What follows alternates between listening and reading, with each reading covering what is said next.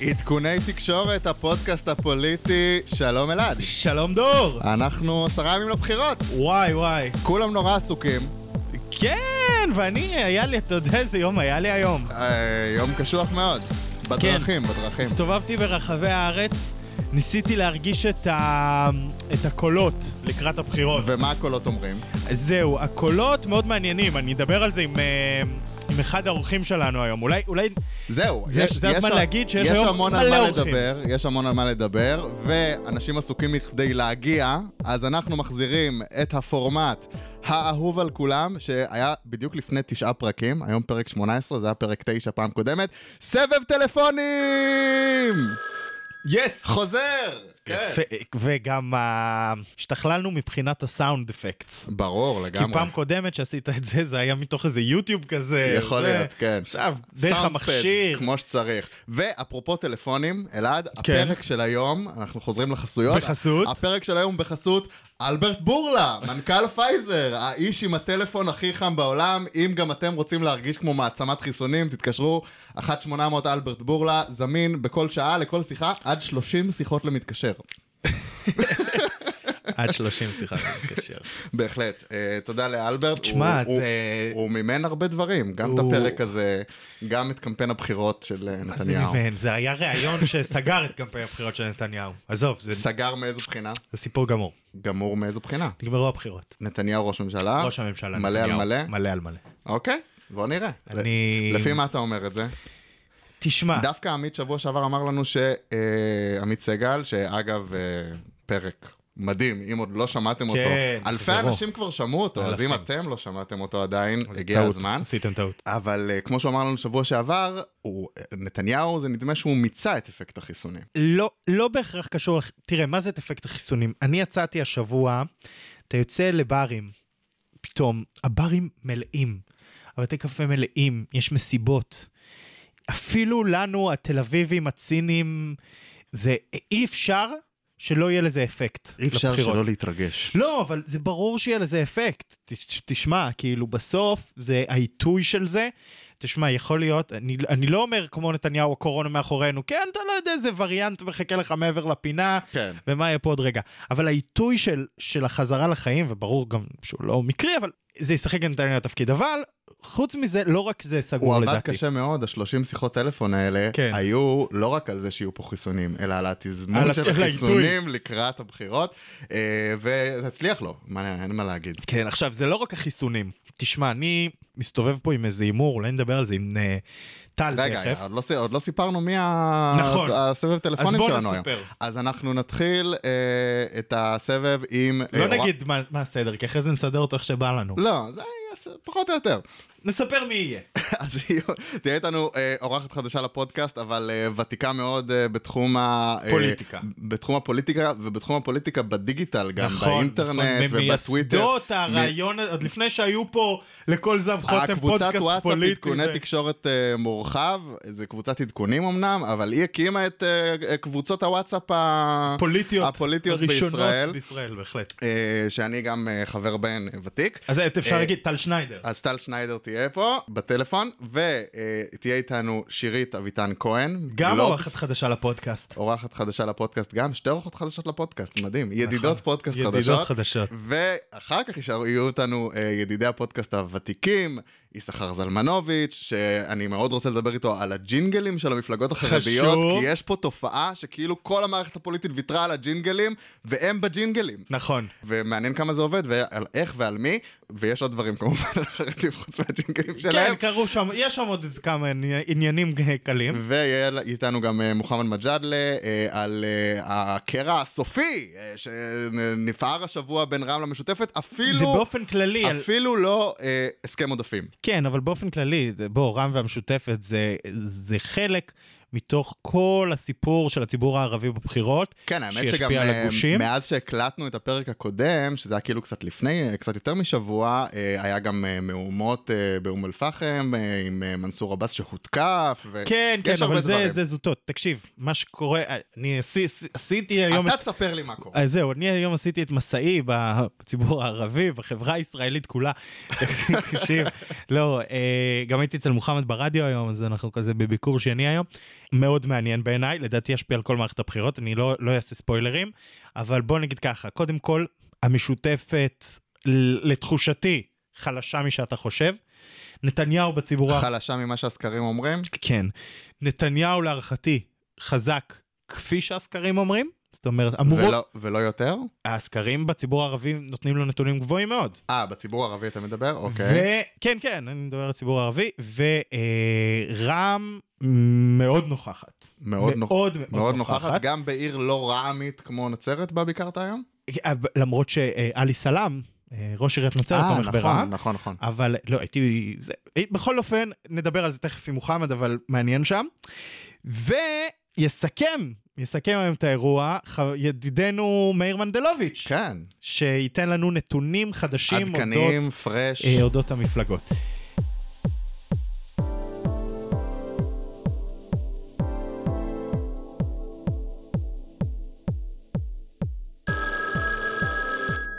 והאורחת הראשונה שלנו להיום היא טל שניידר, הכתבת הפוליטית של זמן ישראל, וכמו שאמרנו uh, בהתחלה, בין uh, מייסדות, אם לא המייסדת של uh, פוליטיקה בוואטסאפ.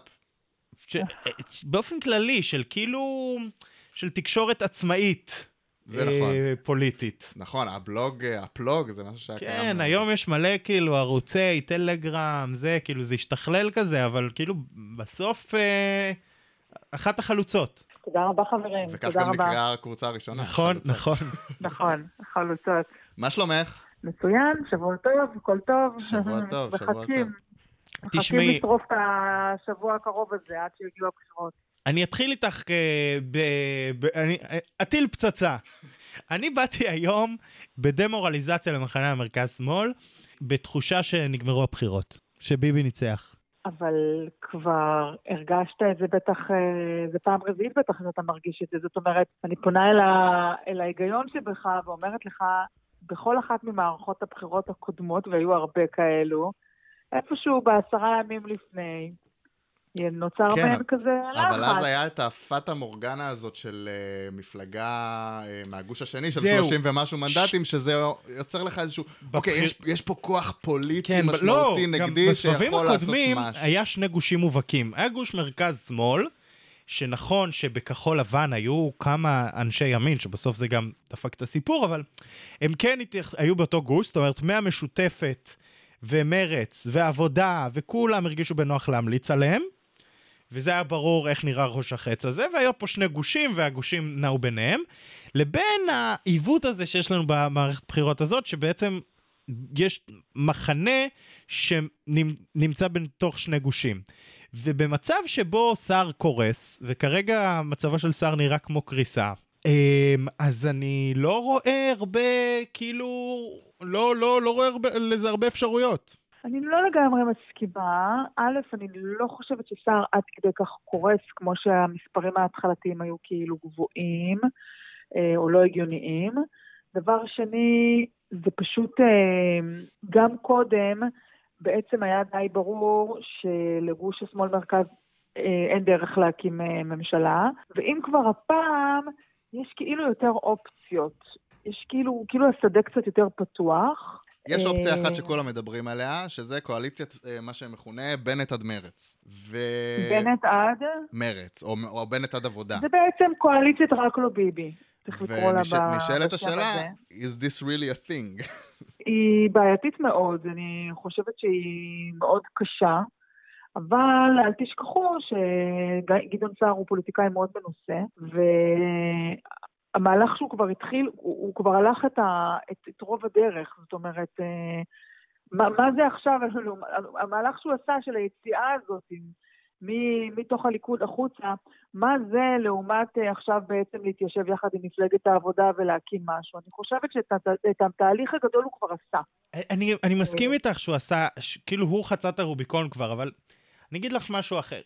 המהות היחידה של המפלגה שלו, הרי אידיאולוגית, כאילו בסוף יש מפלגת ימין שהיא ליכוד, יש מפלגת ימין שהיא לא ליכוד שהיא ימינה, יש מפלגת ציונות דתית שהיא, כאילו בסוף, ויש מפלגת מרכז שהיא יש עתיד. עכשיו בסוף בתוך כל הסיפור הזה, הלגיטימציה של מפלגת תקווה חדשה, היא לגיטימציה קצת חד, זאת אומרת, היא, היא להחליף את ראש הממשלה, היא להריץ מועמד לראשות הממשלה. מהימין. אה, מהימין, שהסיבה להצביע עבור המפלגה הזו היא כדי להחליף את נתניהו. אבל זה כבר קשה, עכשיו הם בראש של אנחנו נהיה אה, game changer, לא נהיה ראש ממשלה, אבל אנחנו נהיה איזשהו לא, game changer. שר, שר מדבר על ראש הממשלה. ברעיונות של הרשימה שלו השבוע זה כבר לא, עכשיו, זה כבר לא נוכח. עכשיו, אבל איזה סיבה יש להצביע, לא, אני אומר, לא, לא סתם מניתי את מה שקורה בגוש, כי איזה סיבה יש להצביע בסוף למפלגה כזאת כשהיא לא מתמודדת לראשות הממשלה. עכשיו, את הקולות מרכז שמאל, לדעתי, ברגע שהוא, שזה לא איזה משהו להחליף את נתניהו יאבד.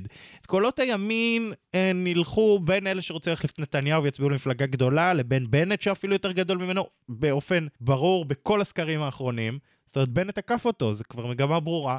ולכן, לדעתי, שלוש, שלוש, ארבע מנדט. לדעתי, המפלגה הזאת כבר מאבדת את הלגיטימיות שלה, כאילו, לגיטימיות יש לכל מפלגה, אבל היא מאבדת כאילו את הסיבה שלה, את המהות שלה. אני חושבת שגדעון סער וגם נפתלי בנט רוצים להחליף את נתניהו בתוך הליכוד. הם פשוט רוצים להחליף אותו. ואני לא חושבת שלפחות סער לא רואה לטווח רחוק את תקווה חדשה כ... כמקום שיהיה בעצם רשות הממשלה, אלא הוא מקווה שברבות השנים, אני לא יודעת את כמה זמן זה ייקח, שנתיים שלוש, הוא בעצם יחזור עם הגוף הזה פנימה וישתלט על הליכוד, וגם בנט רוצה את זה בעצם, וגם איילת שקד, הם כולם רוצים להיות ליכוד, הם לא רוצים להיות מפלגה דתית, הם רוצים להיות מפלגה חילונית ימנית. וגם אתה רואה את הליכוד החדש, נמצא אצל שר ברשימה, כל אותם אנשים בליכוד, שמאוד רוצים ליכוד, אבל הם לא מסוגלים לשבת שם מסיבה של הפולחן אישיות. הם, הם נמצאים, אין הבדל בין הדעות של גדעון סער לבין הדעות של הליכוד, חוץ מהנושא של הפולחן אישיות. אז אני חושבת שאם אתם מסתכלים כל דבר, אם אתם שופטים כל דבר כרגע על פי מערכת הבחירות הנוכחית, אז טקטית וזה יש לו בעיה. אבל הלונג רן, לטווח הרחוק, יש לו שאיפות, זה לא, זה פשוט... מה הקשר הגדול של סער שהוביל אותו למצב הזה? סער נמצא במפלגה שהיא חדשה, שהוקמה זה עתה, שגם קשה לה מאוד לגייס כסף, שאין לה שטח, אין לה מערך דיגיטלי מתוחכם, אין לה קבוצות וואטסאפ. מה, הסרטונים של ראינו, שראינו של צעירי תקווה חדשה, זה לא אמיתי. זה לא הפעילים הצעירים והחצופים שהולכים אחרי המפלגה. גם אם היום הייתם מראים לי שיש לו חמישה עשר מנדטים, הייתי נותנת לכם את אותו, או לא יודעת כמה, תשע עשרה, הייתי נותנת לכם את אותה התשובה, וזה שביום הבחירות לשנע בוחרים לקלפיות, זה דבר מאוד מורכב, שמצריך גם כסף וגם תרגולים. ואל תשכחו שמולו נמצאים אנשים של יש עתיד והליכוד לצורך העניין כדוגמה, שתרגלו, אבל תרגלו את זה בשנתיים האחרונות, רק תחשבו על הצוות הבכיר שמקיף גם את לפיד וגם את נתניהו, ועבודת הצוות שלהם, והיכולת שלהם, בזמן כל כך קצר, לייצר כל כך הרבה קמפיינים. וזה ברור שאצל סער הדברים הם לא יכולים היום להיות באותה... באותה הרמה. אז אם מישהו מסתכל על תשעה מנדטים כאכזבה, אני בכלל לא מבינה מי ציפה ל... להרבה יותר מזה. אני לא... זה, תגיד תודה שאתה עובר. חכה. נכון, דרך אגב, זה לא מובן מאליו. וגם, תראו, בסופו של דבר, זה לא מאוד משנה אם סער הוא מועמד לראש ממשלה או לא מועמד לראש הממשלה. המטרה של סער זה, זה להחליף את נתניהו, לא במובן שהוא אישית מחליף אותו, אלא שנתניהו לא יהיה ראש ממשלה. ברגע שנתניהו לא יהיה ראש ממשלה, הדברים יהיו מאוד פתוחים, זאת אומרת, מישהו אחר יהיה ראש הממשלה, אבל השנים הבאות שלאחר מכן, השדה יהיה פתוח לחלוטין. ואז אתם תראו דברים אחרים, כאילו כולם מבינים שגם אם נתניהו נשאר וגם אם אנחנו מחליפים את נתניהו, הממשלה הבאה לא תחזיק מעמד כנראה הרבה זמן. בין אם, זה, בין אם זה מלא על מלא ובין אם זה בנט עד עבודה. נכון. ו... תגידי מה... אם זה ימין על מלא כמו שנתניהו רוצה, אז היא כן יכולה לה, אם באמת יש לה גוש שלו, זאת אומרת רק לשעת יהדות התורה, בנט וסמוטריץ' ונתניהו, אם יש להם שישים ושתיים ומעלה, זה כן יכול להחזיק מעמד. תגידי, מה, מה יהיה עם uh, לפיד? את חושבת ש... אני אגיד את זה ככה, את חושבת שיהיה עימות? לא, אני לא חושבת שיהיה עימות. כי לפיד לא רוצה. לא, אני שמעתי את נתניהו היום בערב מתראיין ואומר שהוא מוכן ללכת לעימות, רק אם לפיד יודע שהוא מועמד, שלפיד מועמד לראש ממשלה. זה נשמע לי כמו תנאי מצחיק, זה נשמע לי כמו אחד שלא רוצה עימות ומחפש סיפורים, למה זה? זאת אומרת, זה לא רציני. ברור, גם התשובה של לפיד בוועידת המשפיעים בתחילת השבוע לא הייתה, אני עף על זה. לא, כי לפיד, יש פה שני, מבחינת נתניהו רוצה שלפיד יודיע שהוא רץ לראשות הממשלה, ואז... כל הקמפיין שלו, של, של נתניהו, יקום לחיים חדשים של זה או אני או לפיד, ולפיד מצידו נזהר מזה. לפיד מה שהוא עשה, הוא הוציא את העוקץ, הוא אמר נתניהו כל מה שהוא חולם וכל מה שהוא מתכנן זה עשרה ימים אחרונים של בליץ, זה אני או הוא, זה פוזי או ציפי או אני, זה אני או אתם, אתם או אני, כל הקטע הזה שגורם לאנשים להרגיש כאילו, הנה עוד דקה מחזירים את השטחים ויש פה שתי מדינות, כי לפיד זה אני או הוא, והוא ישר מוצר שטחים, ו... איך, איך היה זה הסגנון? בוז'י וציפי יביאו את דעש לירושלים. נכון. האיום, האיום, לפיד ייכנס, לפיד ייכנס וישר איראן תכבוש אותנו, משהו כזה. אז קודם כל, בשביל לייצר את הקמפיין הזה, נתניהו צריך היה את האנטי קרייסט. האנטי קרייסט לא מסכים לשחק את התפקיד. הוא אמר, לא, אני לא בטוח, נראה כזה וזה. והוא השאיר כביכול את נתניהו, מול ריבוי מתמודדים, שעוד שר ובנט גם תורמים, מה שנקרא שופכים אש למדורה, כל אחד אומר, לא, אני ראש הממשלה עם עשרה מנדטים. כן. זה לא אפשר לנתניהו לעשות את הדמוניזציה הזאת, שמחנה מנגד, ובואו נתגייס כל המחנה כולנו ונלחם ביחד. אפילו קרה דבר חסר תקדים, שבדרך כלל המחנה הנגדי עושה את הטעות הזאת של להעלות שלטים עם תמונות של נתניהו שהיה מולם, נגיד היה עם חולדאי עוד לפני זה, אז עכשיו נתניהו מרים שלטים עם הפרצוף של לפיד, זה אורו של לפיד ראש שלמה. תראה, יש שלושה, סליחה, יש שלוש מפלגות שמרימות את הפרצוף של נתניהו במערכת הבחירות הזאת, לפי מה שאני ראיתי בשלטי החוצות, היום נסעתי ברחבי הארץ, הראשונה זה המשותפת, השנייה זה כחול לבן, והשלישית זה הליכוד. לרוב אנחנו רגילים לראות את כולם עם הפרצוף של נתניהו, והפעם, אתה צודק, זה קצת שונה, אבל השאלה שלי זה עד כמה, זאת אומרת, בסוף לפיד משחק יחסית חכם, אבל לפיד גם, מנגד, אם מה שנקרא ייכנס לתוך, ה...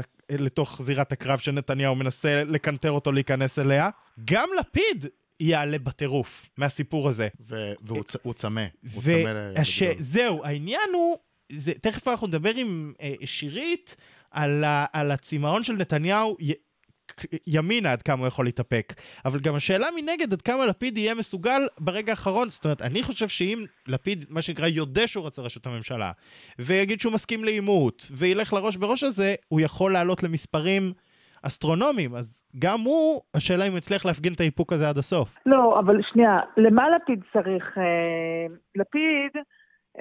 ומשמע הוא צריך להגיד, אני רוצה להיות ראש ממשלה, הוא כבר אמר את זה מלא פעמים בעבר, ולמה הוא צריך להגיד את זה עכשיו, ברגעים שביבי דורש שהוא יגיד את זה, למה? לא, אני אומר, כדי לעלות. בשביל לתת לנתניהו את הדלק של הקמפיין, אבל הוא לא צריך לעלות, במובן הזה הוא צריך גוש, הוא לא צריך לעלות אישית, זה לא משנה אם יהיה לו עשרים וארבע או עשרים, הוא צריך שיהיה את המספרים, הוא צריך שלנתניהו לא יהיה שישים ואחת. אבל בואי, איזה, איזה מספרים לפיד צריך? כאילו, עם מה הוא יכול להיות ראש ממשלה? תראה, אנשים דיברו על גדעון סער כראש ממשלה ב-חמש עשרה, ובנט דיבר, מדבר על עצמו כראש ממשלה ב-שתים עשרה, אז מה זה משנה? באמת. העיקר להגיד. כן, זה נכון. כן, אבל אלה אומרים, כל מי ש... כל מי שמכריז על עצמו וכולי. מה, מה, מה, מה זה נותן? זאת אומרת, זה נן שיח כזה שהוא קצת, קצת מבלבל, הוא קצת דורך חול בעיני הציבור. הרי בסופו של דבר, שום דבר מהדברים האלה לא רלוונטי, אלא רק היכולת להרכיב את הקבוצה. כן, אבל לא ל... לפיד גם צריך ממליצים. אנחנו לא בשיטה אישית, נתניהו מאוד אוהב את היריבות הבין אישית, אבל אנחנו לא בשיטה, אנחנו לא, זה, זה לא פה טראמפ נגד ביידן, זה לא, זה לא שיטה נשיאותית, זה פה מפלגות. נכון, נכון. מה לעשות? האמת מפלגות. שהרבה מדברים עכשיו ועדיין מרכיבים קואליציות עם כל התוצאות של הסקרים וזה, אבל לא מדברים כל כך על הממליצים. נכון. ו- ומי יקבל הרכבה ראשון. שזה גם שאלה. זה בכלל ילך להיות שמח, בגלל שבנט הולך להמליץ על עצמו, וסער ימליץ על עצמו, ומנסור עבאס ימליץ על עצמו, ואיימן עודה לא ימליץ על אף אחד, אז בכלל יהיה חגיגה. נכון. רוצים לדבר קצת על העבודה ומרץ? מרץ במצב לא טוב, אנחנו רואים לא רק סקרים נמוכים, אלא רואים גם מגמה של עוד ירידה. אני חושב שיש דווקא מגמת עלייה. סביב מרץ. אתה חש שיש מגמת עלייה? כן, אני לא יודע אם היא תחזיק את הבחירות, כן, אני חושב שכמה סקרים תחת לאחוז החסימה, עשו את ש... זאת אומרת, אני רואה אנשים, דווקא לא אנשי מרץ. היה שתיים נקודה שמונה, היה שתיים נקודה שמונה כבר. נכון. זה מדהיג. לא, שתיים נקודה שמונה זה מאוד מדהיג, אבל אני אומר, דווקא אני לא רואה את האנשי מרץ שהם כביכול, אנשים שאולי אני מכיר וכולי, אני רואה אנשים שלא חשבו להצביע מרץ, שפתאום מתחילים להגיד שזה הצבעה אסטרטגית, להציל את הגוש, ואולי כדאי להציל את מרץ. כן, אני אגיד לך משהו. בתוך איזה אסטרטגיה, אנחנו מכירים את המחנה המאוד אסטרטגי הזה. נניח מישהו תומך בלפיד לצורך העניין. ערכית, זאת אומרת, הוא מסתכל על התכנים של לפיד מדבר, הוא אומר, זה מה שאני מאמין, וגם אוהב את הסגנון של האיש וכולי. נניח, זאת אומרת, אחד מאותוך אותם עשרים מנדטים. הוא בעצם צריך להבין היום, שאם מרץ נופלים מתחת לאחוז החסימה, זה גם מערכת לפיד גם כן, באותה עמידה. ולכן, למרות שאם לפיד יקים קואליציה, לא בטוח שיקח את מרץ פנימה, אבל עדיין למרץ, גם כאופוזיציה, עדיף להם שלפיד אה, יצליח ולא, ולא, ולא נתניהו, זה ברור. אז, אז בעצם שם בהתלבטויות האלו, עיקר ההתלבטות, עיקר הפעילות, אני חושבת, גם של מרץ וגם של העבודה וגם של לפיד, היא לא כל כך בלהעביר אנשים מפה לשם, כי זה משחק סכום אפס, אלא לגרום לאותם האנשים ש... מיואשים, שלא רוצים להשתתף, לצאת החוצה להצביע. Mm, מעניין. עכשיו, יש פה איזשהו משהו מעניין, שהשנה, אני חושבת בפעם הראשונה מזה עשרות שנים, כמעט אין אנשים בחול. זאת אומרת, כל אותם הטיילים של אחרי, שלי, של אחרי צבא. הם מנסים לחזור כל, דווקא. כל, אבל רובם כבר פה כבר שנה. כל אותם אנשי עסקים, אתם יודעים, בבחירות קודמות, המון אנשי עסקים לא נמצאים בארץ, כי, כי יש להם פגישות והם נוסעים. המון אנשים שהם מנצלים את היום שבתון לנפוש בסקי או בכל מיני מקומות. אם תחשבו על כל מי שסליחה שאני אומרת את זה ככה, על כל מי שיכול היה לתכנן להיות בסקי או בכל מיני טיולים ועניינים. זה מחזק את מרץ האירוע. יש סבירות שזה מצביע, לא יודעת אם רק מרץ, אבל יש סבירות שזה מצביעי שמאל מרכז עמידים. עכשיו למה אני אומרת את זה? כי זה אנשים שאם הם בארץ, לא בטוח שבא להם ללכת להצביע בכלל, כי בבחירות הקודמות הם היו פה ובבחירות לפני כן הם היו שם. אז פה העבודה של מרץ ושל העבודה ושל יש עתיד, זה לגרום להם, לאתר אותם ולהביא אותם לקלפיה. וזו הדרך היחידה שהם לא יוכלו אחד את השני, העבודה ומרץ לפחות, כי ראינו את המאבק הזה. אני חייב להגיד לכם, לספר לכם סיפור על, על, עבוד, על עבודה מרץ ומצבה של מרץ. אני אתחיל איתך, אני חושב שאחד הדברים המובהקים במצב של מרץ, היא העובדה שהייתה אה, רשימה שלא עברה פריימריז, ושוריינו בשני אנשים בחוץ. עכשיו, זה לא בגלל הדמוקרטיזציה של האירוע וכולי, פשוט מרץ, יש איזה נטייה לצחוק עליה שהיא מועדון סגור, ורק אנשים מבפנים וכולי, אבל בסוף, זה אנשים שגדלו במרץ, מבינים את, ה, את הדקויות של השפה, מרץ, את השפה, את, את הרגישויות ה... של הקהל. בדיוק, אז הם לא, לא נופלים, והם לא טועים, והם לא זה. וכשמתוך הארבעה יש שניים ששוריינו, זאת אומרת, הם לא בשר, בשר מבשרה של מרץ, ולא, שגם לא מפחדים מהמתפקדים, ולא, ויש להם דרך אחרת, וגם היור, גם נבחר ב, בוועידה, אחרי, כאילו, ב, במה שביטל בחירות של למעלה מ-עשרים אלף מצביעי מרץ. אני חושב שבסוף התקלות בקמפיין של מרץ באות מזה, והשבוע דיברתי באיזה מכינה ירושלמית, אנשים סופר רחמנים שאלו אותי על הפערים בין העבודה למרץ, ואני דווקא חושב שיש פערים ויש מקום לדייק אותם, ואז הם סיפרו לי, אמרו לי, תשמע, פשוט לפני uh, כמה ימים היה פה יאיר גולן במכינה, דיבר איתנו, שאלנו אותו מה ההבדל בין העבודה למרץ, והוא אמר לנו, אין הבדל, כאילו, זה תקלה שאנחנו לא רצים ביחד, אין באמת הבדל בינינו. ואז כאילו נשאלת, כאילו נשאלת השאלה, אז למה, זאת אומרת, עוד פעם, זה בן אדם שהוא לא, אם הוא לא מבין את ההבדל בין העבודה למרץ, אז למה שהמצביעים יבינו? ואז מה שמלהיב יותר זה מי שבאמת הרגע עשתה פריימריז ומנהיגה חדשה והדבר הזה. זאת אומרת, מרץ קצת אשמה במצב שהביאה את עצמה אליו. יכול להיות, יכול להיות שהם קצת מגיעים למערכת הבחירות הזאת עייפים ומותשים ולא, לא... מסודרים, אבל זה מה שיש, זה כבר לא, זה כבר לא ישתנה בשלב הזה. טוב, מי, מי פול? מרץ, כחול לבן? אני לא יודעת לאמר, מאוד אחרים, כולם יעברו. תראו, כחול לבן, קודם כל מרץ, בוא נגיד, יש להם את המנגנון הוותיק שלהם, זאת אומרת, אתם יודעים איך עושים את זה. כחול לבן, בעצם מי שמסע להם את המנגנון זה היה יאיר לפיד, זו האמת. לא באמת בני גנץ הוציא את האנשים להצביע, מי שהוציא את האנשים להצביע, היו אבי ניסנקורן ויאיר לפיד. זאת אומרת, גנץ לא ידע לתפקד בגוואלד. אני לא יודעת אם הוא לא ידע או כן ידע, אני רק מתארת לעצמי שיותר, ש, שבפעמים הקודמות ההצלחה הפנומנלית שלהם, שבאמת הייתה נדירה, מה שנקרא, במחוזות השמאל מרכז, נבעה מעבודת שטח של יאיר לפיד. אני נשאר עם האימור שלי, שרץ פה כמה פרקים, או מרץ או כחול לבן. משהו ייפול. עם נטייה לכחול לבן. זה נכון. זה אני נוטה לכ... אבל משהו מהשניים ייפול. אני לא רואה שתיהן עוברות. אגב, תשימו לב לנקודה שאני רוצה להגיד לכם, יש איזשהו עודף ביטחון עצמי בימין, שדי די מדהים אותי, כי הם, הם חוו נפילה מתחת, מי שבסוף נפל מתחת לאחוז החסימה היה הימין החדש. וזהות, ועוצמה. והיום סמוטריץ' שהוא יחד עם עוצמה וכל הקבוצות האלו שמה, זה לא שהם ממרים בסקרים, הם גם כן מדשדשים סביב ה-ארבע, ארבע, ארבע וחצי. אגב, אז... בסקרים האחרונים זה אפילו לא ב-ארבע וחצי, זה ארבע על הקסקס. אז שם יש גם שאלה לדעתי, שהיא, כמו שככה מדברים על מרץ כל הזמן, ועל כחול לבן, ורם, וגם שם יש בעיה, בצד ההוא. כן, לגמרי. טוב, מלא בעיות. נקווה שיפטרו תוך עשרה ימים. טוב, מתי, מתי שהוא צריכה גם לבוא אלינו לכזה שעה וחצי שלמות, לא כזה בסבב וכזה ספיישל. חייבת לכם, מתי שתרצו. נשמח מאוד. יאללה, נתעדכן. נראה לי שפניתם אליי בהתחלה, אני הייתי בדיוק בין עבודות, וזו הייתה הסיבה שהייתי ככה... נכון. לא רציתי, זה הייתי בין גלובס לזמן ישראל, וזה פחות איתי, ועכשיו אני... כן, תיכנסו לקרוא את טל שניידר בזמן ישראל, באמת דברים מרתקים, לא הסיפורים התכונים הרגילים של הפוליטיקה. כתבות של אלף מילה מינימום. זוויות חדשות וזוויות מעניינות. המון המון תודה, ויאללה, תודה לכם. יאללה, ביי. יאללה, ביי, ביי. ביי. זהו, אז בהמשך למה שדיברנו עם טל, אז בואו נדבר באמת על מה שקורה בציונות הדתית, והימין עם, וכולי, עם שירית. יאללה, שירית.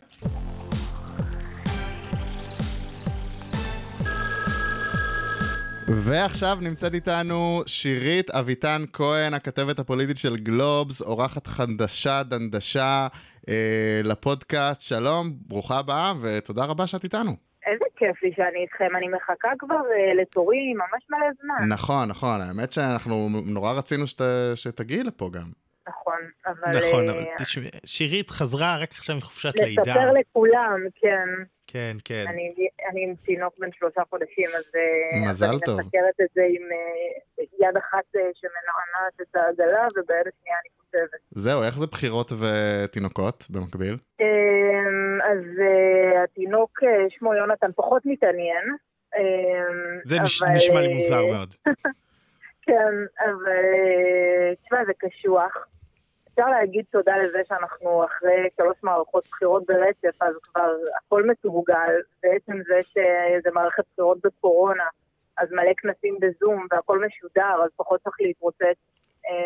זה משחק לטובתי, לטובתי מאוד שחוזרות שאת לידה. יפה. בקיצור, ככה, הזמנו אותך, א', כי אנחנו... היינו נורא סקרנים להכיר, שירית, אני... נעים להכיר, אני אלעד, נעים מאוד. לא, אני מכירה את הכל. הכל מוכר, סתם.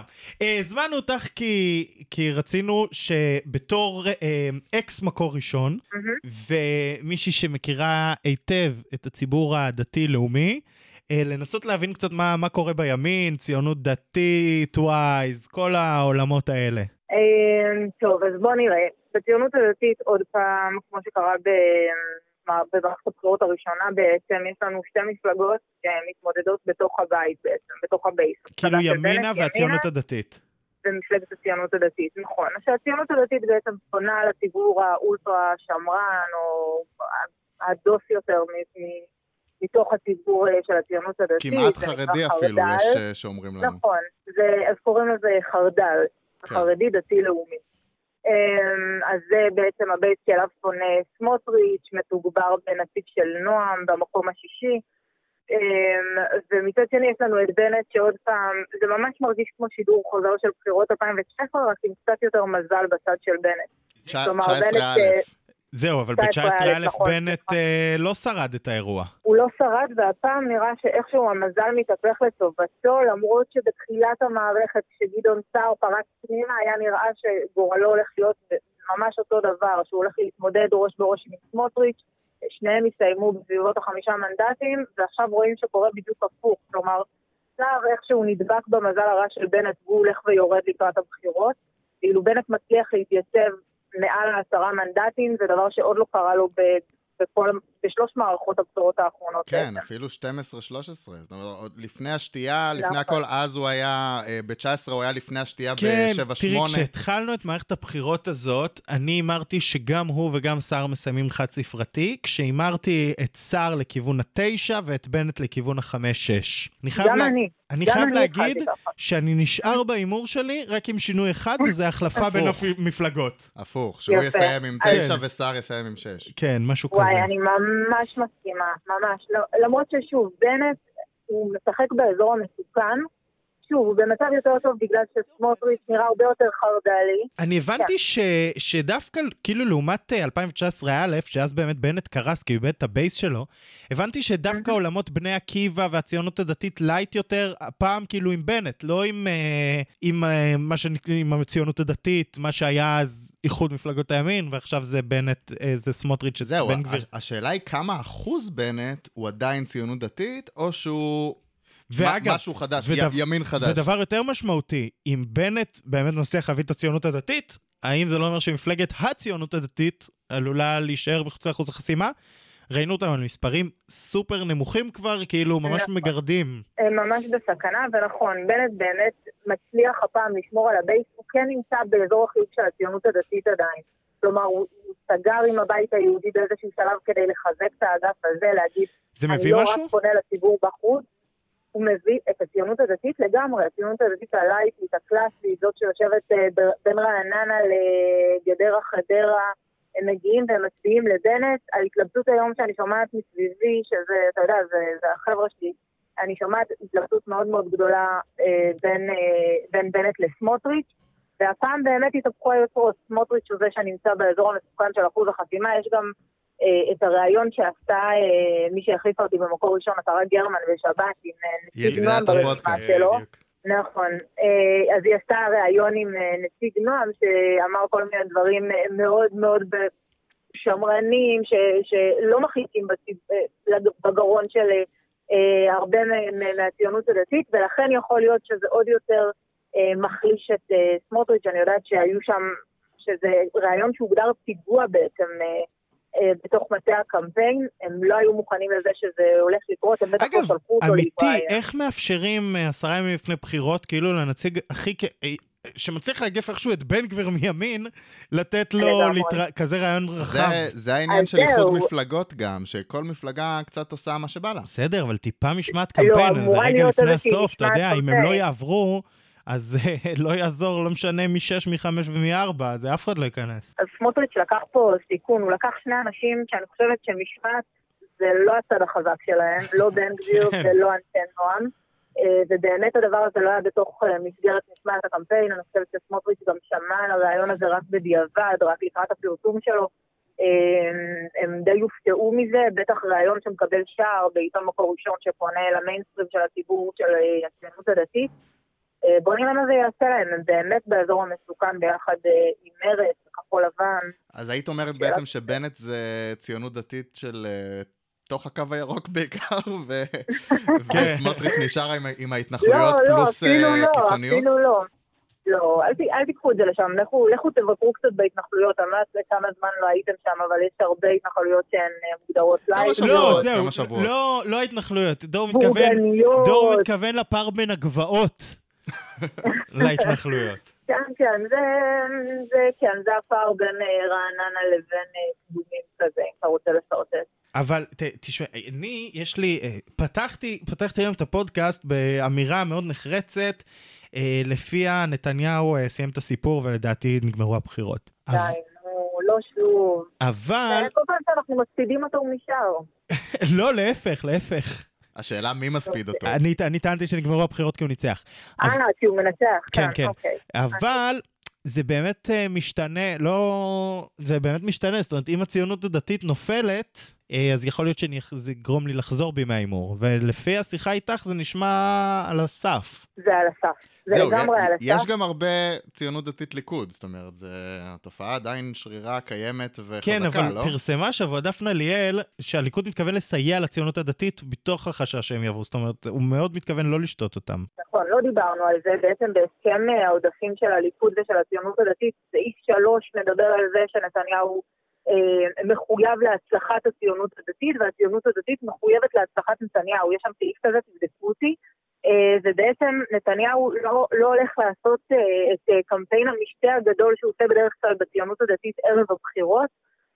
זה מה שהוא מתחייב לפחות, צריך לראות באמת מה הולך לקרות בשבוע האחרון, מה הולך לקרות בימים שלפני פתיחת הקלפיות, האם נתניהו יעמוד בהתחייבותו שזה חזק ממנו, המנהג הזה של לבוא ולאיזשהו, לכמה אירועים בתוך המגזר, לחנוך איזה בניין חדש באחת מההתיישבות ביהודה ושומרון, או שבאמת הפעם הוא ינסה להחזיק את עצמו, כי הוא יודע שהוא באמת תלוי בארבעה, חמישה מנדטים שסמוטריץ' יכול להביא. זאת אומרת, יכול להיות שהאינסטינקטים שלו לשאוב ולהביא אותה עוד מנדט, יכריעו בסוף את הסיפור. בדיוק, זה מאוד מעניין, ושוב, הוא לא תלוי רק במעבר של סמוטריץ', כלומר, צריך לראות מה קורה עם מפלגות נוספות שנמצאות על דקה לפני ליפול מתחת לאחוז החסימה, גם רע"מ של מנסור עבאס, גם מרצ וגם כחול לבן. ברגע שאתה מתחיל לשתות, אבל אתה לא יודע, אתה לא יודע מאיפה בדיוק. אתה לא יודע סובה. לא, גם אתה לא יודע צומה, אבל אתה לא יודע מאיפה השתייה הזאת באמת תקרה, אבל בליכוד טוענים שהם לא ייכנסו אפילו ליהודה ושומרון, כאילו לעשות את הקמפיין שלהם, ואפילו שהם ישאילו את המערך הלוגיסטי של הוואטסאפ, בליכוד שהוא מאוד יעיל. בסוף בהתנחלויות, כמו שאומרת שירית, יש גם בנט, וזה ביבי יותר מי רוצה לשתות. ואז לך, זהו, לך תבין עכשיו מי מצביע ימינה ומי מצביע ציונות דתית. זה, אתה יודע. ולכן אמרתי שנתניהו דווקא יזהר מי לשתות את בנט, כי הוא מבין שזה קו הדין מדי. את חושבת אגב שזאת הסיבה שבנט יחסית יציב ושר הוא זה שיורד? כאילו זה שביבי מפחד לשתות את הציונות הדתית מסייע לבנט? בעקיפין? כשאנחנו מדברים על זה, כן.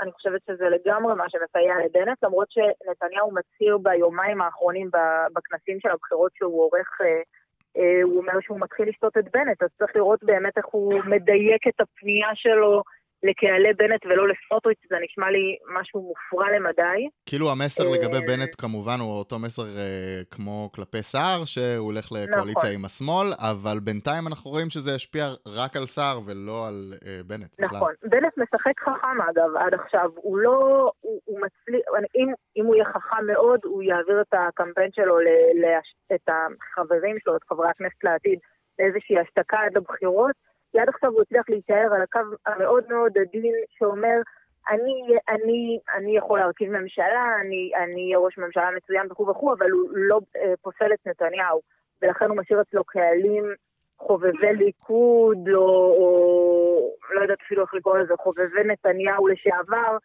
אה, והוא גם פרסם את תוכנית סינגפור השבוע. ש... שבוע שעבר, שבוע שעבר, שנה, שאני כן. לא, כאילו, ראיתי את ההתחלה של הסרטון הזה, זה סרטון מאוד ארוך, הבנתי רק שהתוכנית קשורה לסינגפור, לא יודע מה יש בתוכנית, אבל אולי תספרו לי. תראה, בסינגפור יש עונש של מלכות בישבן, כאנישה בחוק, ועונש מוות על סמים. פחות, פחות הכיוון. זהו, זה לא יודע. אני יודע גם שאסור ללעוס מסטיק בסינגפור. נכון, פעם היה על זה עונש פיזי לדעתי, והוא שונה לכנס. אמיתי, סיפור אמיתי לגמרי. הקלה. צריך להציע לבנט להכניס את זה פנימה. יש לי שאלה אחרונה, אבל אלייך לגבי בנט, שזה נראה לי השאלה הכי מעניינת כרגע, שכולם מדברים עליה, שזה הסיפור של הרוטציה, מי יציע לרוטציה, כמה גדול הוא רוצה להיות, האם הוא רוצה להשלים לנתניהו שישים ואחת, או שהוא מעדיף שהוא לא ישלים לנתניהו שישים ואחת, יש כל מיני אימורים וסירקולציות וזה, והאם מישהו באמת יציע לו את זה בסופו של דבר? טוב, אז, אז רוטציה מנתניהו הוא לא יקבל, אני מאמינה לנתניהו שחוזר על זה פעם אחרי פעם, שהוא לא הולך להציע שוב דבר שהוא לא מתכוון לתת לאף אחד, Uh, אני חושבת שמאוד ברור שאם בנט תהיה ב-שישים ואחת של נתניהו הוא נכנס פנימה, זה כבר אני חושבת לא מוטל בספק. אין, אין, אין רוטציה. בנט תהיה בפנים, אם יקבל יופי של תיקים. בנט תהיה בפנים, הוא יקבל שרים מעול, תפקידי שרים מעולים מהשורה הראשונה, איילת שקד כבר מסמנת את תפקיד שרת האוצר, אני שומעת כבר כמה פעמים, ולכן, ולכן כבר ברור, ברור, ברור לאן זה הולך. אם הוא ה-שישים ואחת של נתניהו, הוא בפנים. אגב, אנחנו מכירים, את, אנחנו מכירים את בנט שכשהוא היה צריך להשלים שישים ואחת לנתניהו, הוא גם תמורת שר חינוך ושר כלכלה ידע להיכנס, עם האיומים, עם הכל. אז על אחת כמה וכמה אם יקבל איזה אוצר או זה.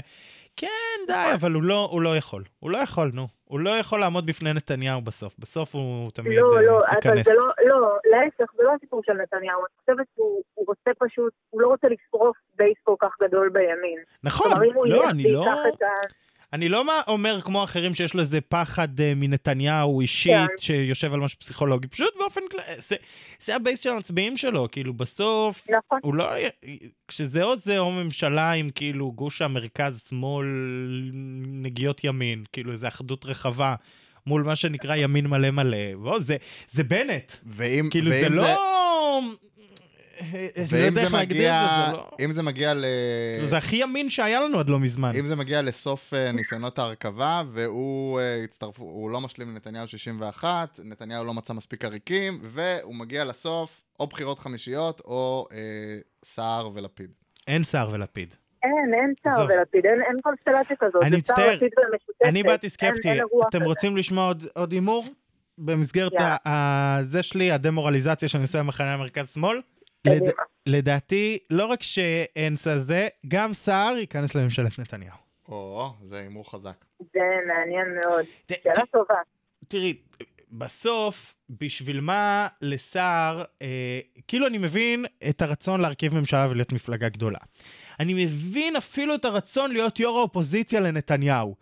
אבל להיות, אם אנחנו, דיברנו הרגע שהוא יביא חמישה, שישה מנדטים, עם הדבר הזה, הוא יכול להיות או שר בכיר שוב בממשלת נתניהו, משהו לא הצליח במסגרת הליכוד, לרצות את המצביעים שלו, שבסופו של דבר זה רק ימין, אם אנחנו מדברים על חמישה-שישה מנדטים, לא יישאר שם כלום מהמרכז-שמאל, אז זה רק ימין, אז הוא יכול או ללכת לאיזה בלוק אופוזיציה משונה, שהוא, שהוא סרח בתוך האופוזיציה, אפילו לא מוביל אותה, או ללכת לקחת תיק מרכזי, לממשלת ימין מלא מלא עם, עם המצביעים האלה שלו.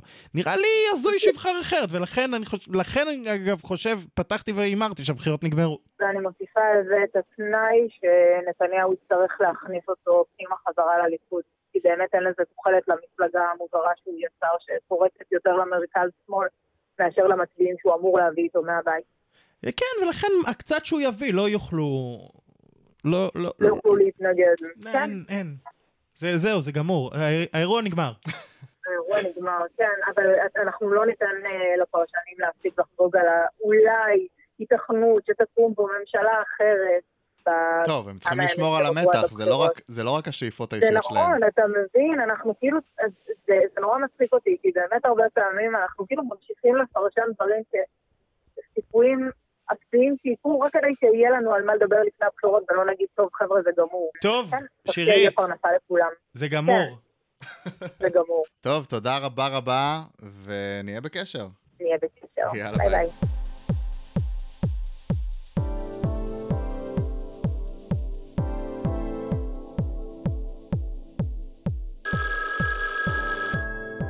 מוחמד מג'אדלה, חוזר אלינו, מה שלומך?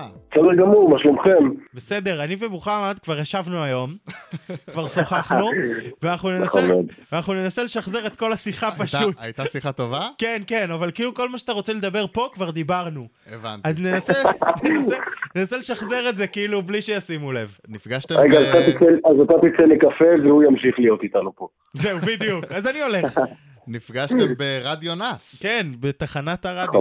תחנת האם של מוחמד. מה שלומך? מה העניינים? הכל בסדר, אתה יודע. מתחיל להיות קצת מעניין. כן?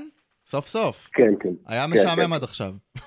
היה משעמם מאוד. אני מקווה שזה ישתנה. לא, סתם, היו, היו לו כבר דברים חסרי תקדים. העימות המרכזי שקורה היום בחברה הערבית. כן, מוחמד בישר לנו... הוא תוסס כבר זמן רב. כן, אבל מוחמד בישר לנו עליו עוד לפני שזה בכלל הגיע לתקשורת המיינסטרימית. ברור. אז רק ניתן פה נקודות גם למוחמד, גם לפודקאסט. חסר תקדים. אבל שנייה, אני רוצה להגיד לך, לפתוח בשאלה של הדמורליזציה שאני עושה בפרק הזה למחנה המרכז שמאל. כן, יש לילד תמה לפרק הזה. לאורך כל הפרק הזה אני טוען שנגמר, ואז אני מוצא כל מיני סיבות איך נתניהו כבר מרכיב ממשלה, ולכן שאלתי הראשונה אליך בזווית הזו, שתי שאלות בעצם. הראשונה היא רעם.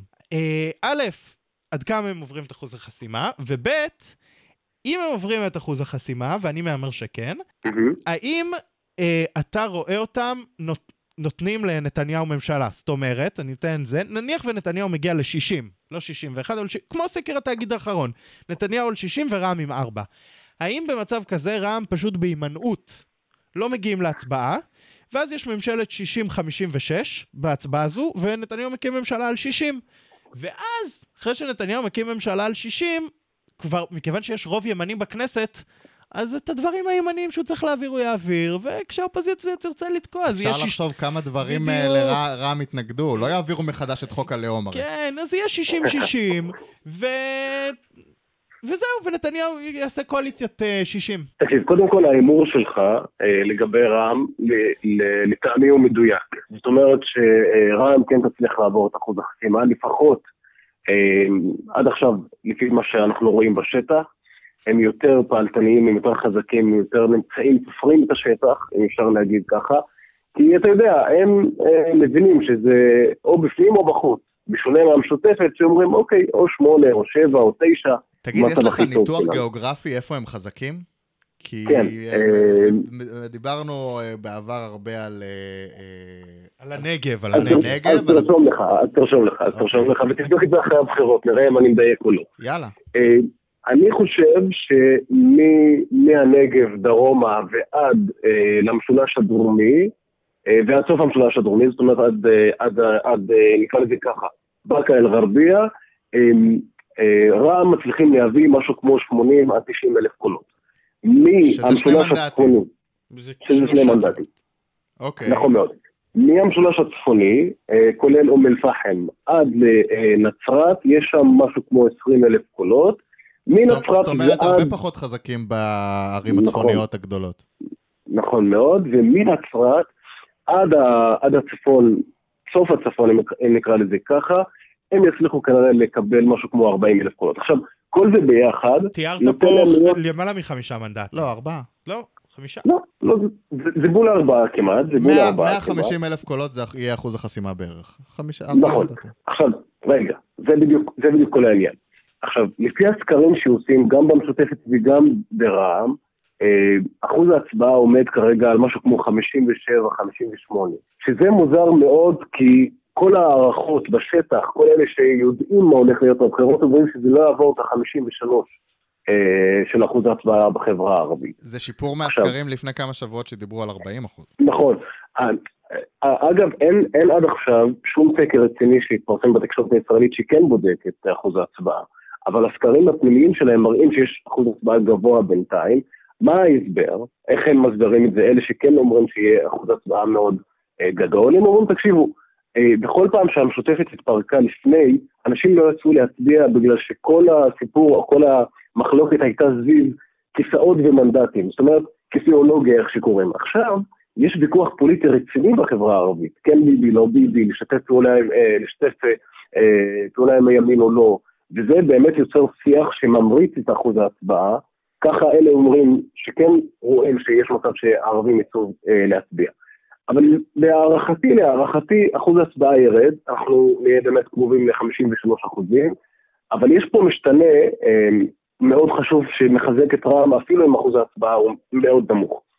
המשתנה הזה אומר שבבחירות המקומיות, בגלל הנוכחות החזקה של חד"ש ושל בל"ד, בכל מועצה מקומית, בכל עירייה, נוצר גם סוג של מחלוקת פנימית בכל כפר ובכל יישוב ובכל עיר. זאת אומרת שכל מועמד פוטנציאלי שרוצה להיות בפעם הבאה ראש עיר, מול אותו, מול אותו ראש עיר שנמצא היום מטעם חד"ש או בל"ד, הוא צריך להוכיח את הכוח שלו גם בבחירות של הכנסת, ולכן הוא מכריז עכשיו שהוא תומך ברע"מ.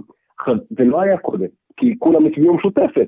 עכשיו יש לך גם, אה, נקרא לזה ככה, תחרות פנימית או מקומית, שגם זאת היא עוזרת לרע"מ להנות, אה, בגלל שיש יריבים אוטומטיים של בל"ד ושל חד"ש. זאת אומרת, אם אני... כמו למשל ראש העיר של נצרת... לא, ש... ראש העיר של נצרת הוא עם רע"מ. שבעבר היה במשותפת, היה עם המשותפת, בתמיכה של המשותפת, ועכשיו... הוא היה בחדה, זה, הוא סיפור, יש לו סיפור של עצמו.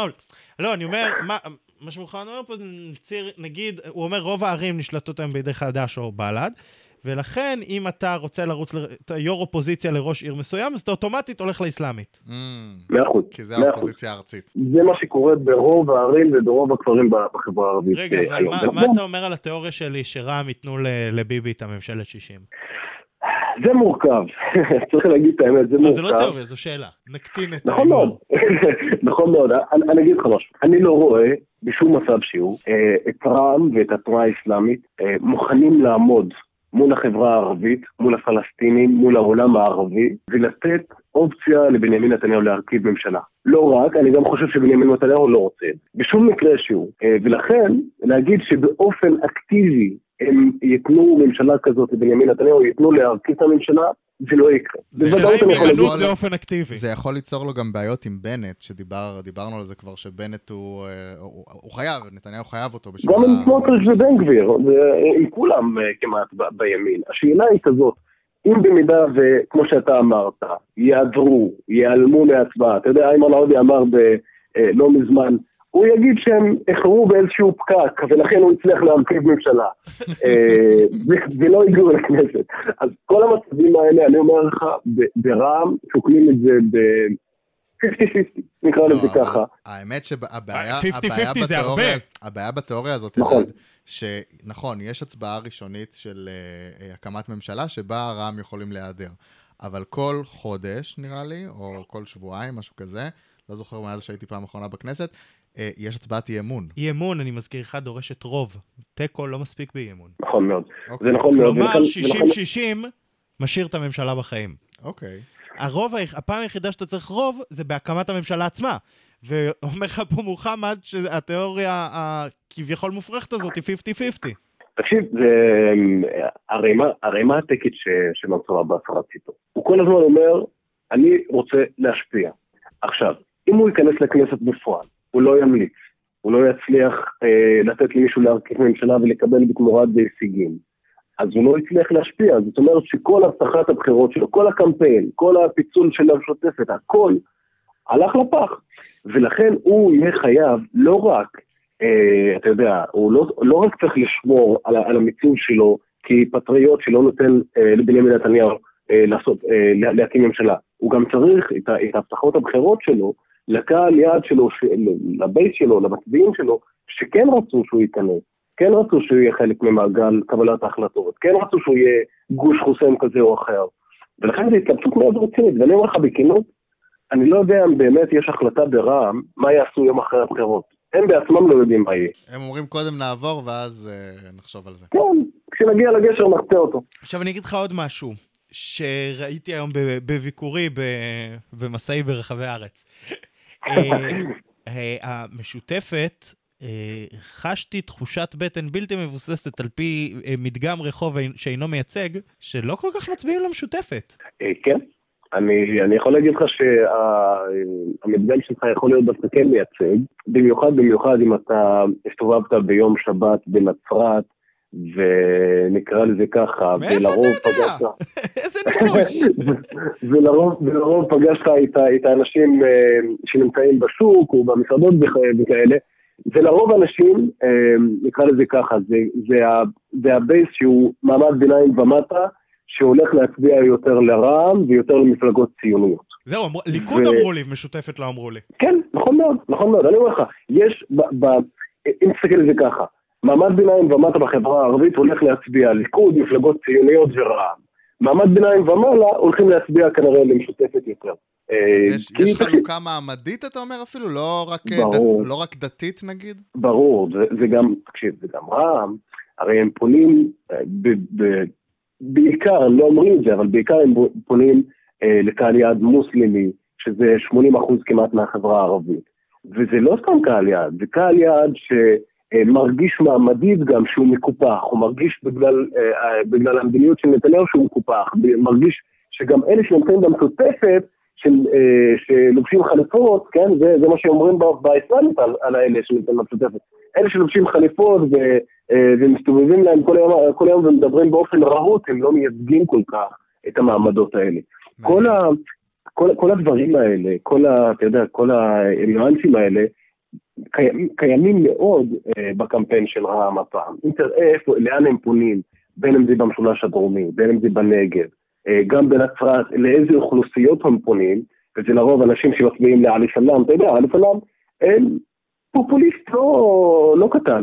זה, זה אנשים, זה קהל יעד מאוד מעמדי, מאוד דתי, מאוד מסוים, והם יודעים למי פונים. תגיד, אום אל-פחם, שישי שעבר, התקיפה של מנסור עבאס, זה היה מבוים?